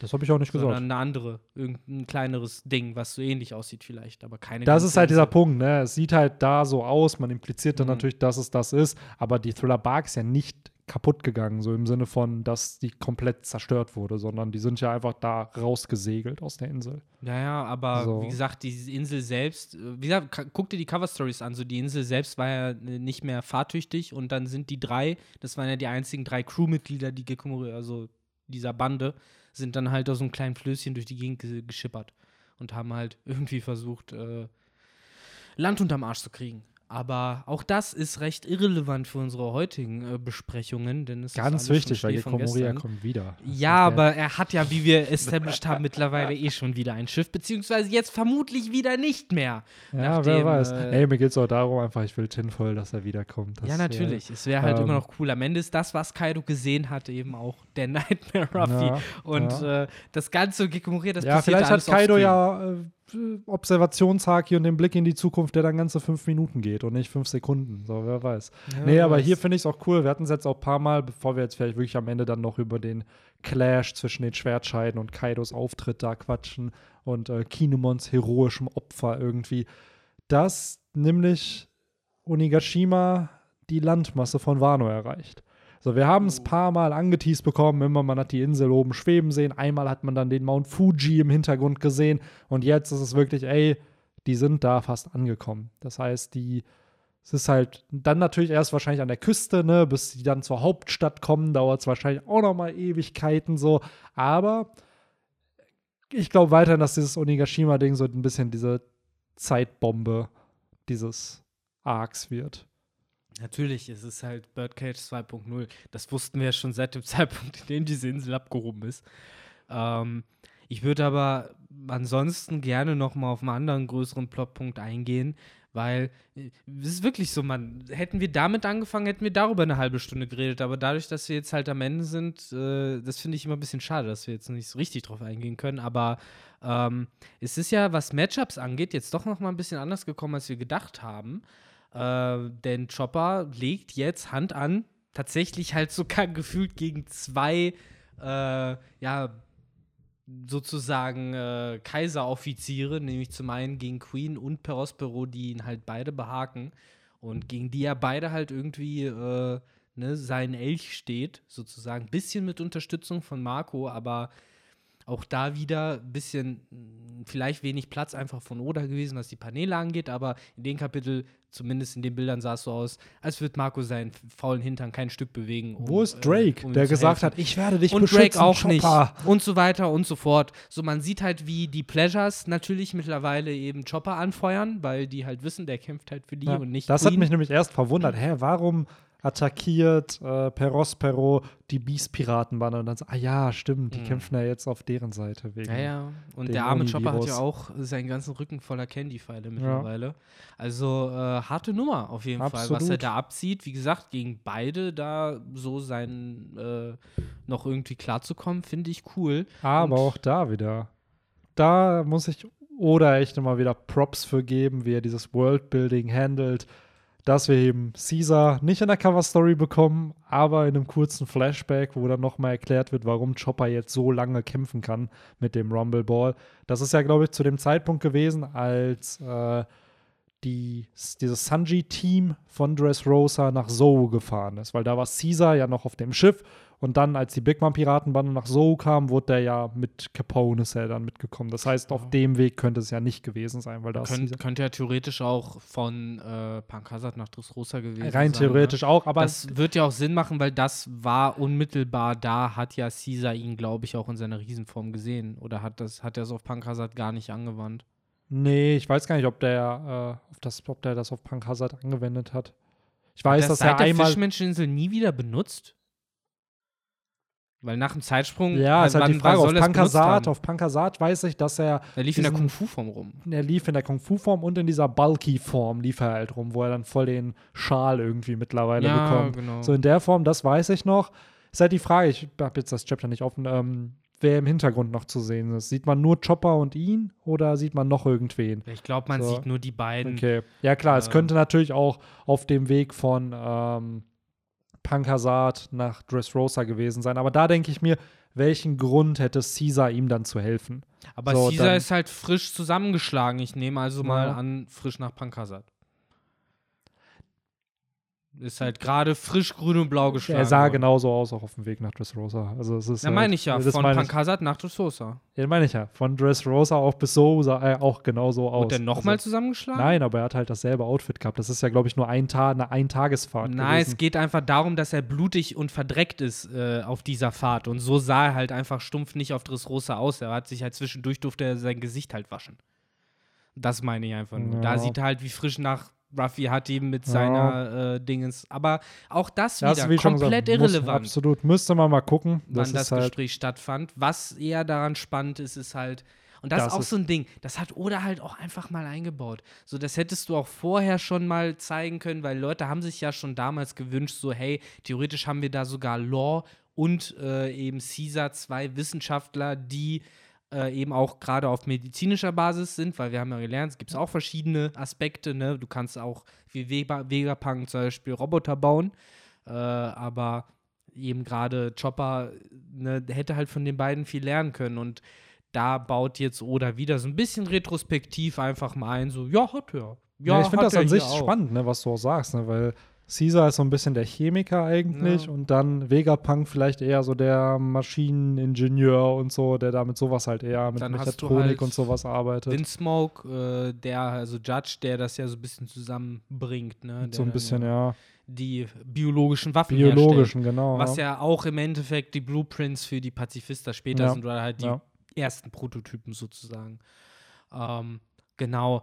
Und ja, prinzipiell finde ich es aber cool, dass äh, Chopper jetzt halt auch dann dieses Power-Up bekommen hat von Caesar, also dass äh, die halt zusammen seinen Rumble-Boss weiterentwickelt haben. Natürlich auch da nicht ohne implizierte Nebenwirkungen.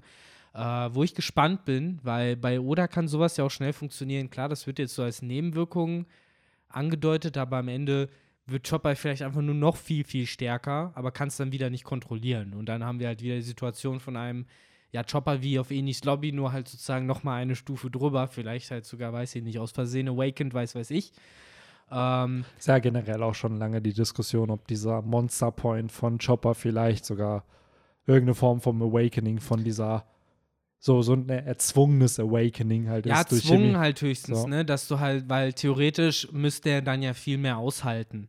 Aber äh, ja, allein schon die Tatsache, dass er sich dann auch so leicht zurück in, äh, verwandelt und so, man weiß es halt Ja. ist halt schwierig. Generell bei Haki können wir mittlerweile ein bisschen abschätzen, okay, Haki funktioniert irgendwie wie so eine Energieleiste, die leer geht. Bei Teufelsfrüchten ist es ja noch schwerer. So, da hast du ja nicht, nicht mal so richtig established, dass du sagen kannst, ich habe keine Kraft für meine Teufelsfrucht sozusagen. Also gefühlt kann man die ja jederzeit nutzen. Ja.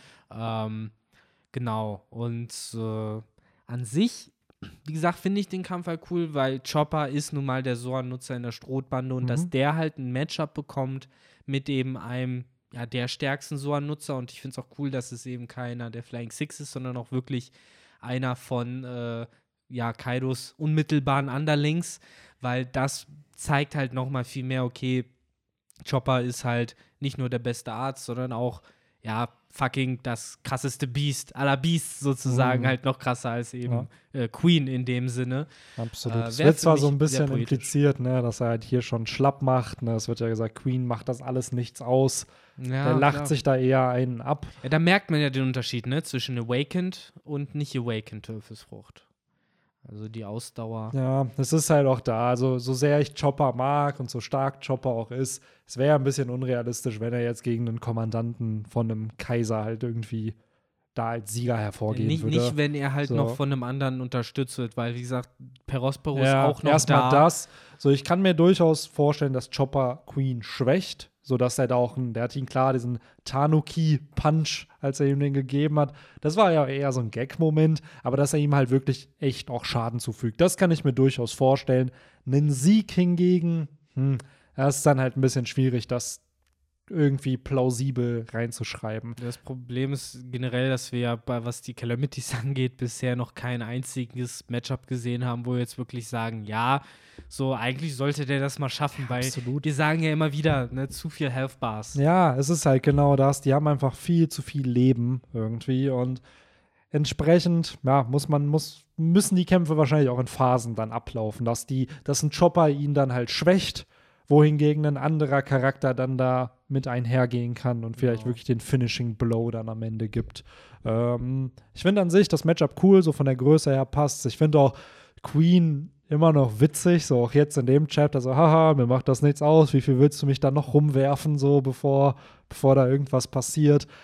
Und der Callback zu Caesar, überragend. Also da auch wieder den Charakter einfach einzubauen. So, weil wir haben jetzt Caesar seit, was war's, äh, Cake Island haben wir ihn nicht mehr gesehen, sodass er da einfach random in so auf einer halben Seite dann irgendwie gedroppt wird. Und auch da wieder sehr plausibel. Es macht ja Sinn, dass er als Chemiker ihm halt hilft, auch wenn er es nicht müsste. Vielleicht hat sich auch Caesar erhofft, dass er Vorteile davon hat, wenn er da Chopper hilft. Aber ja, irgendwie fand ich das schon sehr, sehr cool. Ja, aber ich glaube, da spielt dann auch wirklich so zum Teil einfach nur das Interesse auch eine Rolle, so dass dieser sich einfach denkt, so, hm, sehr spannend. So, daran habe ich nicht gedacht. So, ich habe daran gedacht, äh, eine Soanfrucht an meinen Shinokuni zu verfüttern, aber ich habe nicht daran gedacht, was hätte ich denn diesem Shinokuni noch Ja. verfüttern können, weil theoretisch hätte man ja Rumble Balls ne, auch dafür anfertigen können.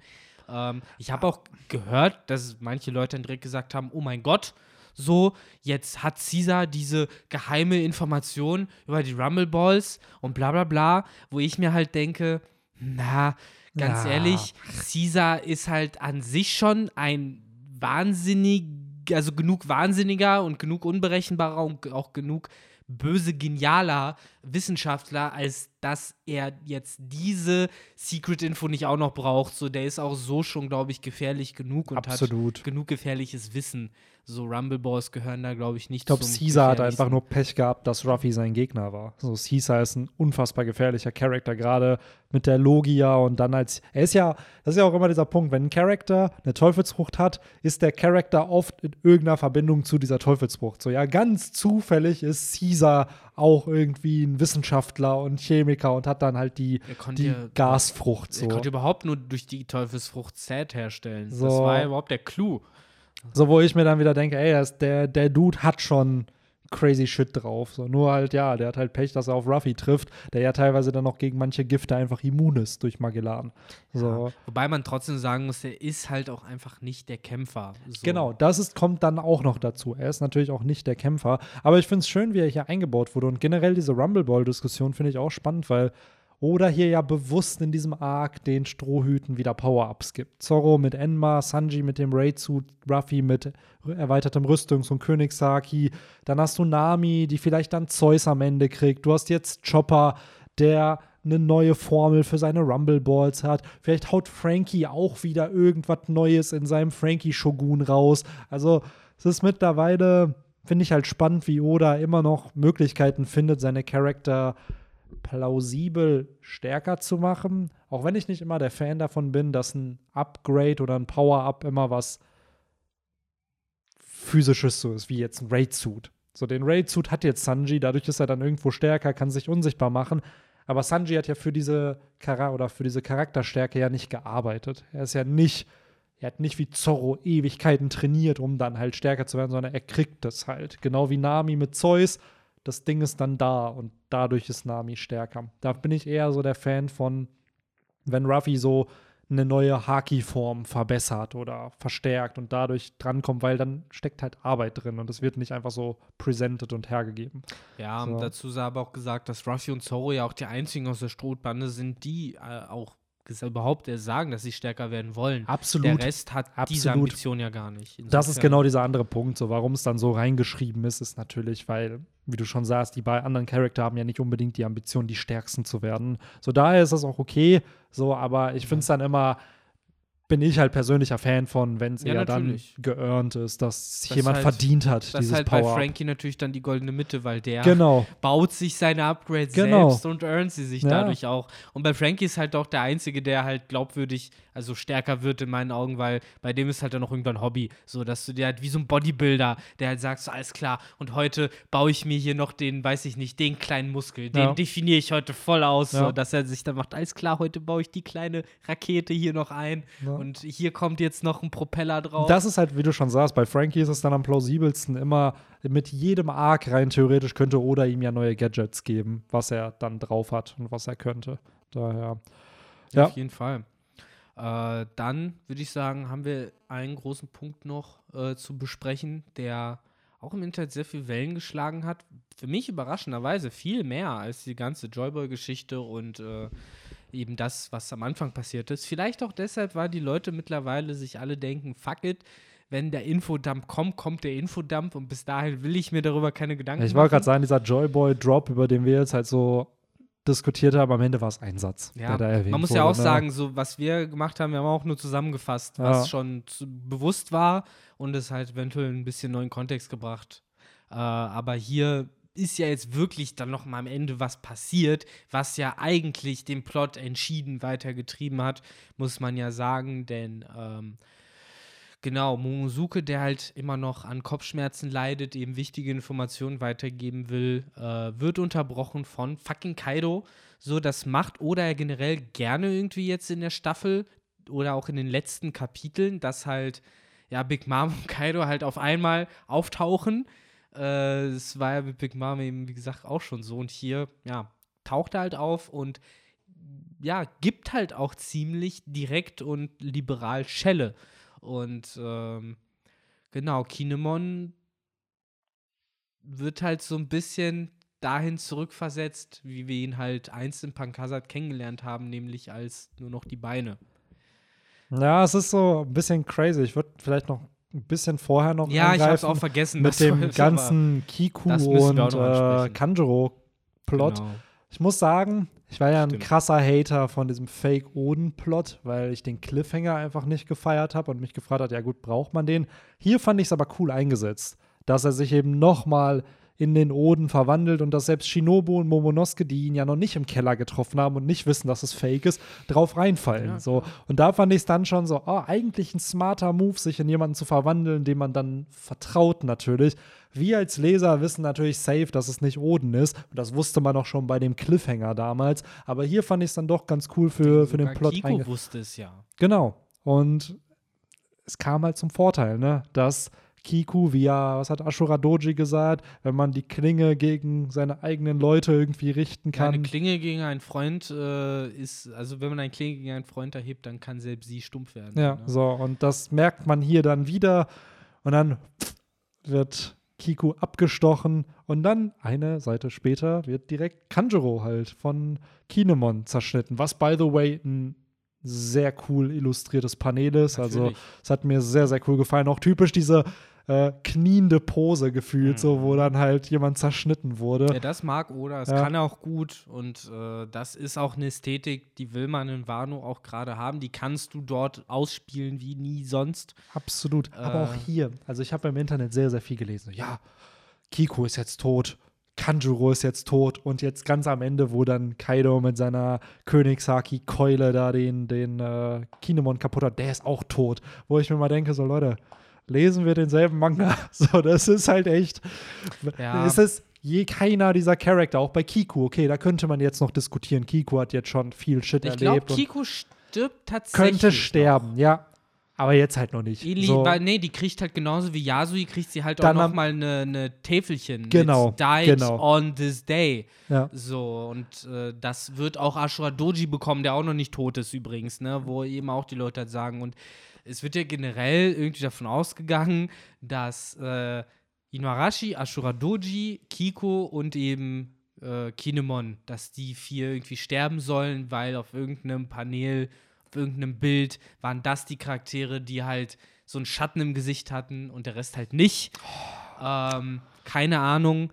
Äh, wie gesagt, Okiko macht für mich Sinn, denn was ja die ganze Zeit auch gesagt wird und was ja auch, glaube ich, Oda in Interviews gesagt hat, es müssen Opfer gebracht werden in diesem Krieg, bla bla bla.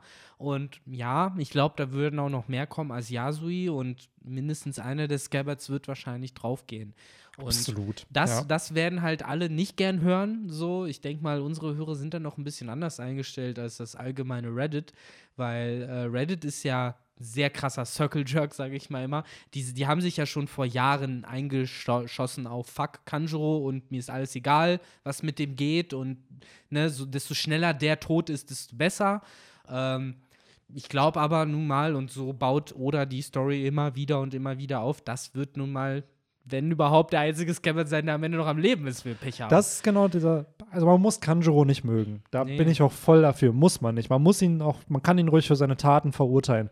Was aber eben noch da ist, ist, dass dieser Plot nicht vorbei ist, weil dann hätte man ihn schon umbringen können, als Kiku ihn das erste Mal da zerschnitten hat, als die noch draußen waren. Da hätte er dann sterben sollen. So, warum ihn nochmal einbauen? Und jetzt nochmal. Und jetzt scheitert er wieder. So, irg- es gibt ja diese ganze Kurosumi-Plot, muss ja noch Ja. behandelt werden. Und das muss noch kommen. Und das ist in diesem Chapter auch noch nicht gekommen. Oder wird nicht irgendwelche Handlungsstränge seit Jahren thematisieren und aufbauen, wenn die keinen Payoff am Ende bekommen. Und Kanjuro sagt's doch selber in diesem Chapter, dass äh, ne, ein Schwert, was du gegen deinen Freund erhebst, ne, wird am Ende immer stumpf sein. Und gleich in der gleichen Seite sagt er zu, kan zu Kinemon ja auch, ne, gespielt, nicht gespielt. Ich habe die längste Zeit meines Lebens damit verbracht, dein bester Freund zu sein. So, das, ne? Das muss man halt als Realität ansehen. Und ich finde, das ist eine ganz interessante Situation, der Kanjuro sich befindet. Und er hat selbst auch nicht ein, nie eindeutig wirklich eingeordnet, wie das mit dieser Freundschaft denn eigentlich aussieht. So. Und ich kann mir halt gut vorstellen, dass am Ende auch Kanjuro in all seinen Angriffen halt eben genauso wie Kiko, genauso wie Kinemon halt nicht mit der Entschlossenheit ge geschlagen hat zu töten. So sowohl eben bei Kiko als auch dann bei den anderen Charakteren nicht. Das ist halt die Frage. Das ist halt die Frage, weil er sticht ja schon in Kiko richtig Ja, rein. aber Kiko Es hat ja auch geschnitten vorher und Definitiv. so. Ne? Es ist halt die Frage bei Kinemon und ihm. Es wird hier explizit ja auch noch mal gesagt, so ja, bla, hier, wir waren ja Best Buddies irgendwie. Und dann hast du, wie, wie heißt das Kapitel?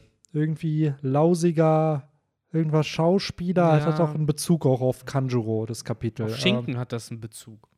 Das war irgendwas mit Ham. Heißt das Chapter. so, warte. Wo haben wir es denn hier? Genau, Lifelong Ham Actor. Ja. Was auch immer Ham Actor bedeutet. Leider äh, habe ich dafür noch nicht genug Englisch studiert, um das zu wissen. Äh, aber kann halt sein, dass eben sowas wie La Laienschauspieler oder sowas in der Art bedeutet. Aber ja, eben auch Ah, das okay, an Chapter. actor who is overly theatr uh, theatrical. In other words, overacts. Ja. Ich Also finde, wenn hier was overgeacted war, dann eben der Stich auf Okiko war ein bisschen overacted. Also, ja, oder vielleicht ja. auch sein Tod ist vielleicht auch Ja. ein bisschen overacted. Who knows? Also, Man kann es auslegen auf ja, viele Arten. absolut, absolut. Am Und Ende des Tages, vielleicht ist der Mann sich selbst nicht sicher. So, Ja. insofern. ich weiß nicht. Ich glaube halt, genau wie Orochi, wo halt auch er rein theoretisch immer noch einen Kopf oder zwei Köpfe übrig hat, glaube ich nicht, dass der tot ist. Und ich glaube auch nicht, dass Kanjuro hier tot ist, weil es muss noch Plot kommen. Es muss irgendwo noch eine Resolution kommen, auch dass dieser Kurosumi-Clan am Ende nicht mehr verfolgt wird. Wie das am Ende aussehen wird, ist eine ganz andere Story. Aber Oda wird nicht Hass mit Hass beantworten. So, das haben wir immer und immer wieder halt thematisiert. Und ja, mal schauen, was Hast da du als, äh, das war eine Theorie, die ich auch neulich gelesen habe, hast du gelesen, dass es Theorien gibt, dass anscheinend Tama ein Kurosumi sein soll? Nee, nee. Echt? Hörst du zum ersten Mal? Ja, Weil Mal. redet darüber äh, so nach dem Motto, and there is this very popular theory. Nee, that-" nee, hab ich jetzt- So, hä? So, wo? Kenn ich, das sehe ich zum ersten Mal. Das ist auch überhaupt kein Anhaltspunkt dafür. Das ist so eine klassische Theorie-Buster-Theorie, habe ich Ja. das Gefühl. Ja, es gibt halt keine Indizien dafür. Nee. Ne? So, wir Mhm. kennen keine. Bei Kanjuro war ja schon so ein bisschen die Diskussion in dem Flashback von Oden, wurde ja gesagt, er wurde verfolgt. So und musste sich verstecken. Ja, und so, bei Kanjuro also, haben wir ja vor allen Dingen, das ist ja alles fishy, wenn man es sich nochmal ne, von der Distanz her anguckt. Angefangen dabei, dass Jack äh, mit seinen ganzen Bataillonen so eingefallen ist, um Reiso zu holen, während fucking Kanjuro einfach irgendwo in Dressrosa in ne, den Ja. Kerker von äh, Dofi gegammelt hat und es niemanden interessiert hat. Ja. Ja. weil er eben zu dem Zeitpunkt schon Doppelagent war. Ja. So, weil sonst hätten die sich nicht die Mühe mit Reiso gemacht, hätten sie einfach Kanjuro nehmen können. Äh, Ach, generell, ja. das ist oder halt. auch, dass sie runtergefallen sind, ja, von Dass sie Sumisha runtergefallen ist mit den- sowas. ja, Ja, ja. spannend, spannend auf jeden Fall. Und da finde ich auch finde ich es gut, wie Oda das Ganze inszeniert hat. Aber hier ist der Plot eben noch nicht vorbei. Und vielleicht ist Kanjuro am Ende der Charakter, der die meisten vermeintlichen Tode in One Piece hat und dann immer noch nicht stirbt. Weil auch da wieder, ah, ach, keine Ahnung, kann man ewig drüber diskutieren. Ich bin irgendwo noch nicht davon überzeugt, dass der halt jetzt wirklich hier tot ist. Auch wenn das Panel hier sehr, sehr cool illustriert ist. Das finde ich sehr schön gemacht. Aber ja, ich bin gespannt. Ich bin auch gespannt, was äh, mit Motherfucking Kinemon passieren wird. Klingen zerbrechen. Wie du schon gesagt hast, er ist nur noch auf seine Füße irgendwie reduziert worden. Das sieht schon so aus wie dieses, äh, dieses, wo man auf so Maulwürfe schlägt mit so einem Ja. Hammer. Ich, ich, ich muss die ganze Zeit an dieses dumme Meme denken, was im Internet kursiert, wo man halt Figuren nimmt und dann so die Mitte aus dem Bild rausschneidet, sodass dann irgendwie nur noch so die Füße hast Mhm. und den Kopf oder so. Das sind dann so witzige Bilder von irgendwelchen Videospielfiguren oder so. Und so stelle ich mir Kinemon leider auch vor. Ähm, ja, also auf der einen Seite inszeniert Oda ist natürlich schon ziemlich brutal, gerade diesen letzten Schlag. Auf der anderen Seite, ja, keine Ahnung, es sieht nicht tödlicher aus als Pell. Also als Perus Explosion damals. Und das ist für mich leider bis heute irgendwie immer noch so der Goalpost, auch wenn es traurig klingt. Aber ja, er wird auf jeden Fall nicht mehr weiterkämpfen. Allein schon dadurch angedeutet, dass die Klingen kaputt sind. Ne? Der wird nicht mehr hauen und nicht mehr schneiden. Ähm, wiefern er jetzt überlebt oder nicht, kann man gespannt sein. Meine Tinfoil-Theorie ist, das ist der Moment, wo Kinemons Teufelsfrucht äh, zu tragen kommt. Er kann, Entschuldigung, er kann etwas äh, was auf seinem Kopf liegt, in eine Verkleidung verwandeln. Und dann verwandelt er einfach Kaidos fucking Keule in eine Verkleidung. Was keinen Sinn macht, weil die Keule leider mit äh, Haki gecoatet ist. Ja, selbst trotzdem. Das leider wäre immun gegen die Teu- Teufelskraft das wär einfach so absurd, wenn Das es wäre einfach ein- wirklich. auch aber ein mega smarter Move. Also, ich wäre nicht böse drum. So, wenn Kinemon das hinkriegen würde in dem Moment, Ey, dann ist hätte er auf jeden so, Fall was krasses hingekriegt, weil Kaido seine Keule nicht mehr hätte. Ja, so, das was auch, glaube ich, schon wichtig ist. Stell dir mal vor, so Ah. Kaido ohne Tanda Bakuga. Ja, wobei, ich glaube, dann gibt Kaido ihm einfach schnell eine Backpfeife und dann ist er bewusstlos. Oder er hat wahrscheinlich Keule 15 zurück. andere Keulen bei sich im Kleiderschrank rumliegen, falls mal eine kaputt geht. Oh Gott, das Meme mit Thaddeus und Ja. SpongeBob will ihn davon abhalten, Mitarbeiter des Monats zu werden und macht diesen scheiß Wecker kaputt. Dann macht Thaddeus Ja. so diesen Schrank auf. Das ist halt alles voller Wecker. Und da stelle ich mir das auch so vor, wie so Kaido macht so einen Schrank auf und alles voller Ja. Keulen, die so schlecht reingefotoshoppt sind. Ja, ja, absolut, ey. Oh Mann, ey. Das glaube ich auch. Ich glaube, der hat da so, so, ein, so eine kleine Begeisterung für, für diese, diese Keulen. Also, Yamato, hast du mir wieder meine Keulen geklaut? Ja, wer sagt nicht, dass das vielleicht die Keule, die Yamato trägt, ist vielleicht eine Keule, die Kaido vor 15, 20 Jahren benutzt hat, die Um noch ein bisschen kleiner töten. war. Ja. Ach ja. Ach ja, ach, ich weiß auch nicht. Er wird es überleben wahrscheinlich. Er kann ruhig am Ende des Arcs sterben. Aktuell sehe ich es noch ein bisschen verfrüht. Gleichzeitig, wo wir uns vielleicht zur Tragödie bewegen, was ist, wenn Ja. Kinemons Tod der, es ist mittlerweile auch der Meme der Community. Erstmal, wann e- endet der dritte Akt, aber Ist was ist die Meme. Tragödie? Ist es jetzt, dass Ruffy runterfällt? Ist es, dass Onigashima runterfällt? Ist es Kinemons Tod vielleicht? Hm.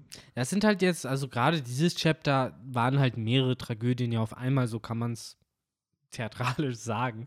Äh, wir haben ja viele traurige, herzergreifende, dunkle Momente in diesem Kapitel gehabt und da macht es halt schon Sinn, das jetzt gerade so als äh, Auftakt zum Ende des dritten Akts zu nehmen, eben auch in Verbindung mit dieser Durchsage, sodass beschließt ja irgendwie gerade Runde 1. So, kannst jetzt sagen, was du willst. Runde 1 ging nun mal an Kaido. So, also jetzt rein faktisch auch, ne? ob Ruffy jetzt wiederkommt oder nicht, aber erstmal 1 zu 0 für die Beast-Piraten und gegen die Allianz, weil eigentlich sieht es gerade kacke aus für die. Und Jetzt äh, gleich erstmal Halbzeitshow. Ja, Komm, so, komm, also, komm. ja, darauf hoffe ich ja auch, weil die Halbzeitshow, ähnlich wie beim Super Bowl, ist ja manchmal sogar spannender als das Super Bowl selbst, weil das Ja, bedeutet ja, dass wir erfahren, was auf dem Reverie unter anderem eventuell noch stattgefunden hat und so weiter und so fort.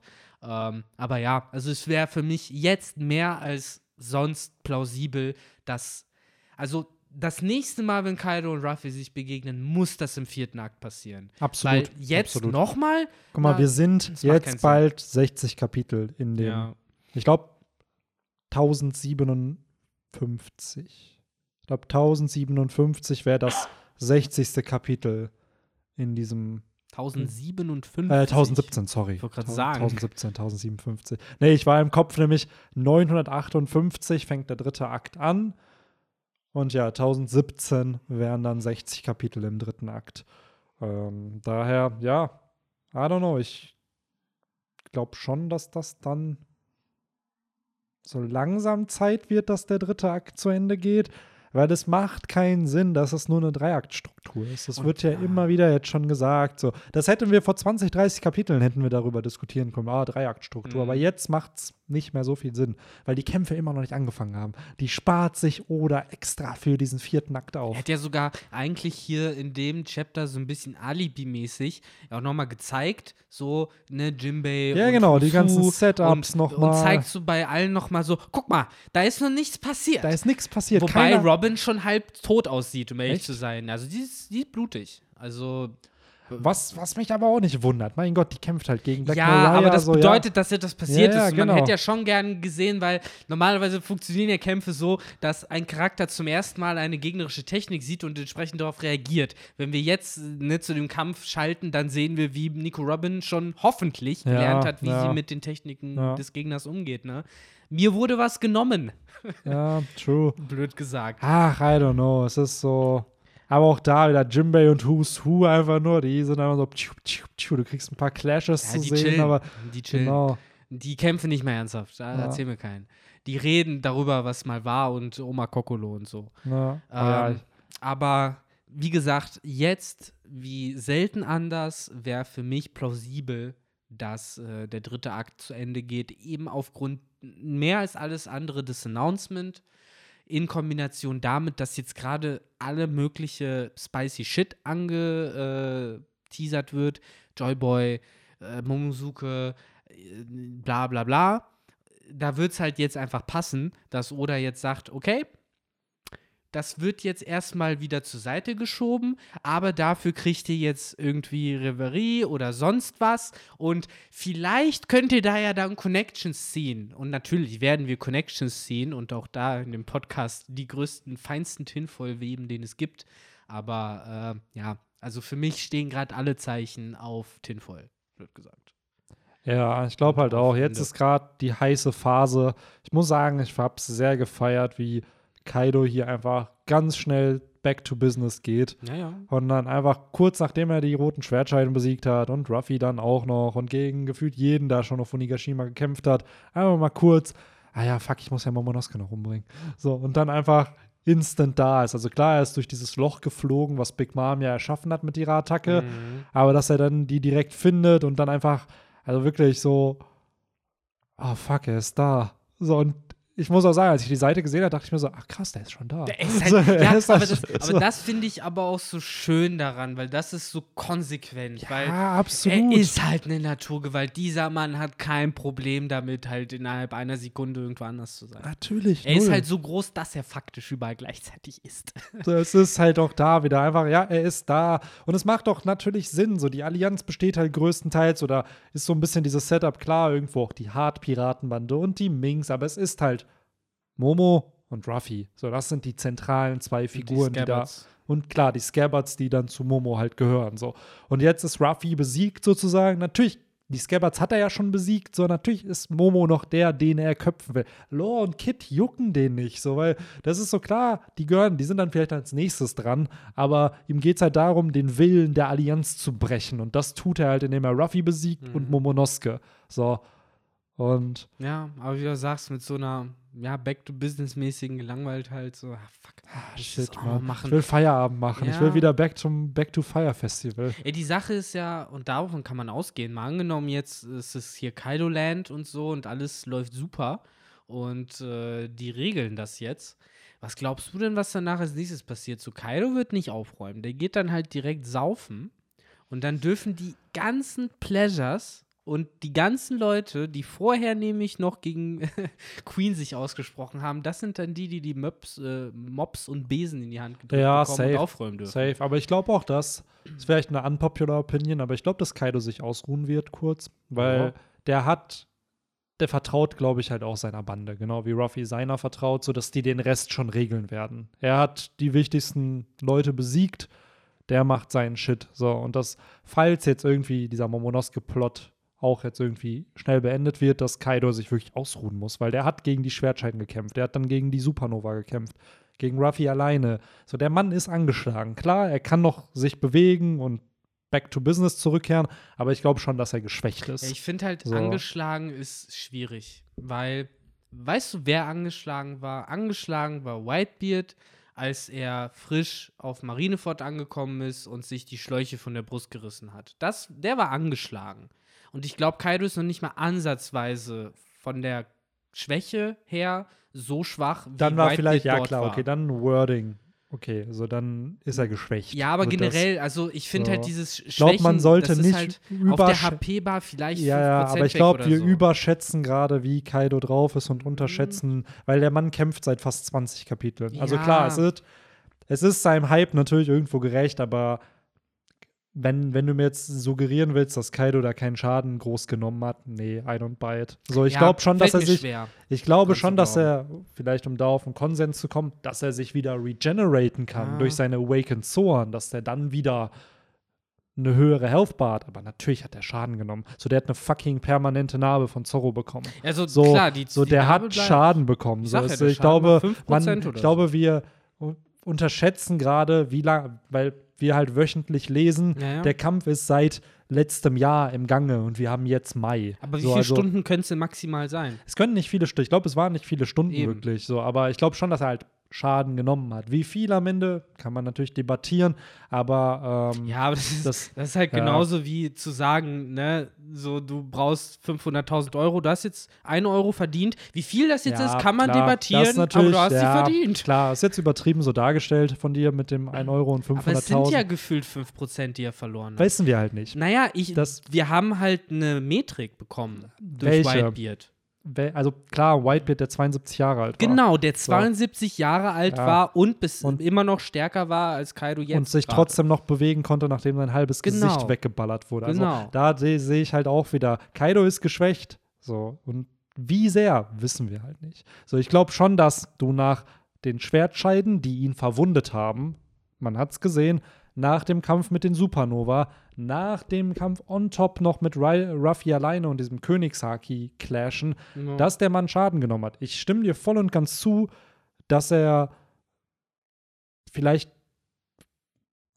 weiß es halt nicht. Ich kann mir vorstellen, dass er halt sich wieder regenerated und dadurch es gefühlt so war, als ob er nicht gegen Ruffy und die Supernova Also, gekämpft meine hat. einzige Logik So. ist, also selbst wenn er sich nicht regeneraten kann, er muss immer noch fitter sein als Absolut. der 72er Whitebeard, als Nein. er frisch auf Marineford Nein, safe, ist. das auf jeden Fall. Das glaube ich auf jeden Fall. Ja. Aber vielleicht ist da dann der Vergleich so ein bisschen, weil am Ende muss Kaido fallen hier. Kaido muss hier besiegt werden. Und Klar. wenn man jetzt sagen will, oh, Kaido hat noch gefühlt gar keinen Schaden genommen, ja, sorry, oder, aber wie willst du uns dann suggerieren, Ja, dass der glaub, Mann das- am Ende verliert? Ich glaube halt, dass das, also ich bin mir natürlich auch nicht sicher und So. danke, dass du mich auch schon mit Oda ansprichst. Nein, aber da denke ich mir dann Ich halt, wenn weiß. das jetzt, wenn es am Ende wirklich die Handlung so ist, Kaido hat hier 5% Schaden bekommen, Ja, klar. dann denke ich mir so, Alter, so, was willst du denn da bringen? Da kann ich ja glaub, wirklich du jeder musst halt die, also wirklich einen Nuke bringen. Also, oder du musst halt einfach das Niveau erhöhen. Das ist halt, das ist ja nicht der erste Manga, der so funktioniert. Der funktioniert halt so, dass du halt entweder du äh, hast halt blöd gesagt 49 von 50,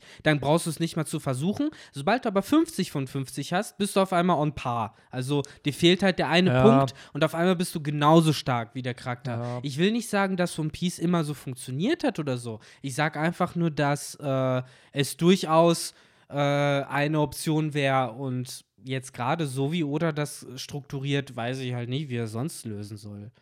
Als Ja, dass er halt ja. sagt, ja, sobald Ruffy revealed, was auch immer er hier jetzt nicht revealed hat, ne, weil wir es ja geskippt haben, das wird halt das sein, was eben dann mit einem Schlag wahrscheinlich mehr Schaden anrichtet, als die Scabbards und Zorro kombiniert gemacht haben. Ja. Und das wird, glaube ich, die Logik sein. Ja, das wird's am Ende, wie schon gesagt, ich weiß es halt nicht. Ich glaube schon, dass er halt geschwächt hier halt ist. Wie sehr muss man halt am Ende schauen, so weil es gibt leider keine Health Bars. Wir haben die einzige, der einzige Indikator ist halt ein Vergleich mit einem anderen Kaiser, der halt deutlich halt älter war und auch da gefühlt halt gegen zwei Admirale dann irgendwie gekämpft hat, dann von seinem eigenen Mann noch geschwächt wurde von Squado, was wir hier bei Kaido ja Mit entsprechend 72. mit 72, was wir hier bei Kaido ja nicht haben. Wir wissen halt, gegen wen Kaido bisher gekämpft hat. Er hatte halt sozusagen drei Runden, einmal die Schwertscheiden, einmal die Supernova und dann nochmal Ruffy alleine. So, wobei der dritte Kampf sozusagen dann geskippt wurde. Wir haben ja nicht gesehen, was da passiert ist. Ist halt schwierig. So, Am Ende des Tages ist diese Diskussion, die wir hier jetzt führen, auch nur dann relevant, wenn es am Ende von dem Kampf gegen Kaido auch heißt, von wegen, ja, äh, jeder irgendwie das, was ihr da gemacht habt, das war irgendwie, das hat dazu beigetragen, entscheidend oder sowas. kann weil- sein, dass Kaido vielleicht ja wirklich nochmal ungefähr droppt, oh ja, so, ich habe seit Ewigkeiten nicht mehr so ein, oder das hat er ja schon ein bisschen gedroppt mit diesem, ja, er war noch nie so fired up für einen Kampf. Klar, So, aber, da, aber auch das, ne, das ist halt So- fired up. Wie gesagt, genau, für mich ist halt diese Diskussion von ne, diesem, wie viel Schaden hat er jetzt wirklich genommen, es spielt halt nicht wirklich eine Rolle. Erst recht, wenn man eben ne, dann noch einräumt, dass man sagt, wie viel regeneriert er dazwischen noch, Ja, bla, klar, bla, das ist bla, ja der bla, Punkt. bla. Aber das ist ja wieder Insofern, wie ja. mit, wenn man Überreste hat. So, du kannst trotzdem 40% Schaden genommen haben und mit Überreste dann in den nächsten paar Runden wieder 20% deiner Health regenerieren. Das ist ja das, worauf ich hinaus will. Ich glaube schon, dass Kaido ordentlich Schaden genommen hat, aber am Ende, wenn er sich regenerieren kann, wow, was hat der Schaden am Ende gebracht? So, wenn er, wenn er jetzt wieder Zeit hat, um sich zu re Und das meine ich regenerieren. halt, deswegen So. wird es narrativ vermutlich halt keinen Unterschied machen, wie viel Schaden er bis jetzt genommen hat. Und wenn, dann wird es halt von Oda nochmal Ja. rot unterstrichen und eingekringelt. Seien wir ehrlich, es muss ja auch noch kommen. Wir haben immer dieses Awakened Zorn und regenerative Fähigkeiten von, äh, vom Impel Down. irgendwo brauchen wir mal auch mehr Infos bei dieser Awakening Tatsache. wurde so. auch so auf Wano noch nie erwähnt. Also wenn die, wenn diese ganzen äh, Kaido-Arcs wurde Awaken Zorn noch nicht ausgesprochen. Naja, genau. Also es ist stark impliziert, wenn er die stärkste Bestie ist, dass er das sowas war halt nicht auch. ein Thema. Also Ja. generell ja auch in den Ja, klar, nicht. aber trotzdem, Kannst ja wir wissen droppen. ja, dass es diese regenerativen Fähigkeiten ja, gibt klar. und ich möchte halt einfach da ins Detail dann gehen. Was bedeutet das? Absolut, So, sodass, ich auch. sodass Oda da endlich mal dann so ein bisschen klar Schiff macht. Weil ich glaube, die Diskussion, die wir halt auch immer machen mit, ja, ja, hat ja dann noch Awakened Zorn und bla bla bla, sind ja natürlich auch alles Vermutungen, weil wir da noch nicht explizite Infos halt Und, das, haben. und deswegen so. werde ich auch gerade wieder aufgebracht, weil mir halt Ja. auch auffällt, dass wir jetzt eben schon so lange mit der Kaido-Piraten-Crew uns rumfickern und halt immer noch nicht, es nicht mal ansatzweise um Awaken so angeht, so, wo man eigentlich damals gedacht hätte, das ist der einzige Grund, weswegen er überhaupt gegen Kaido Ja. kämpft, so und ja, keine Ahnung, jetzt, jetzt ich, jetzt ist das wieder der, das Gegenteil von Instant Gratification. Ja, ich glaube aber auch, dass das kommen wird. Also wenn wirklich Natürlich die Kämpfe starten, wird wahrscheinlich dir jeder von den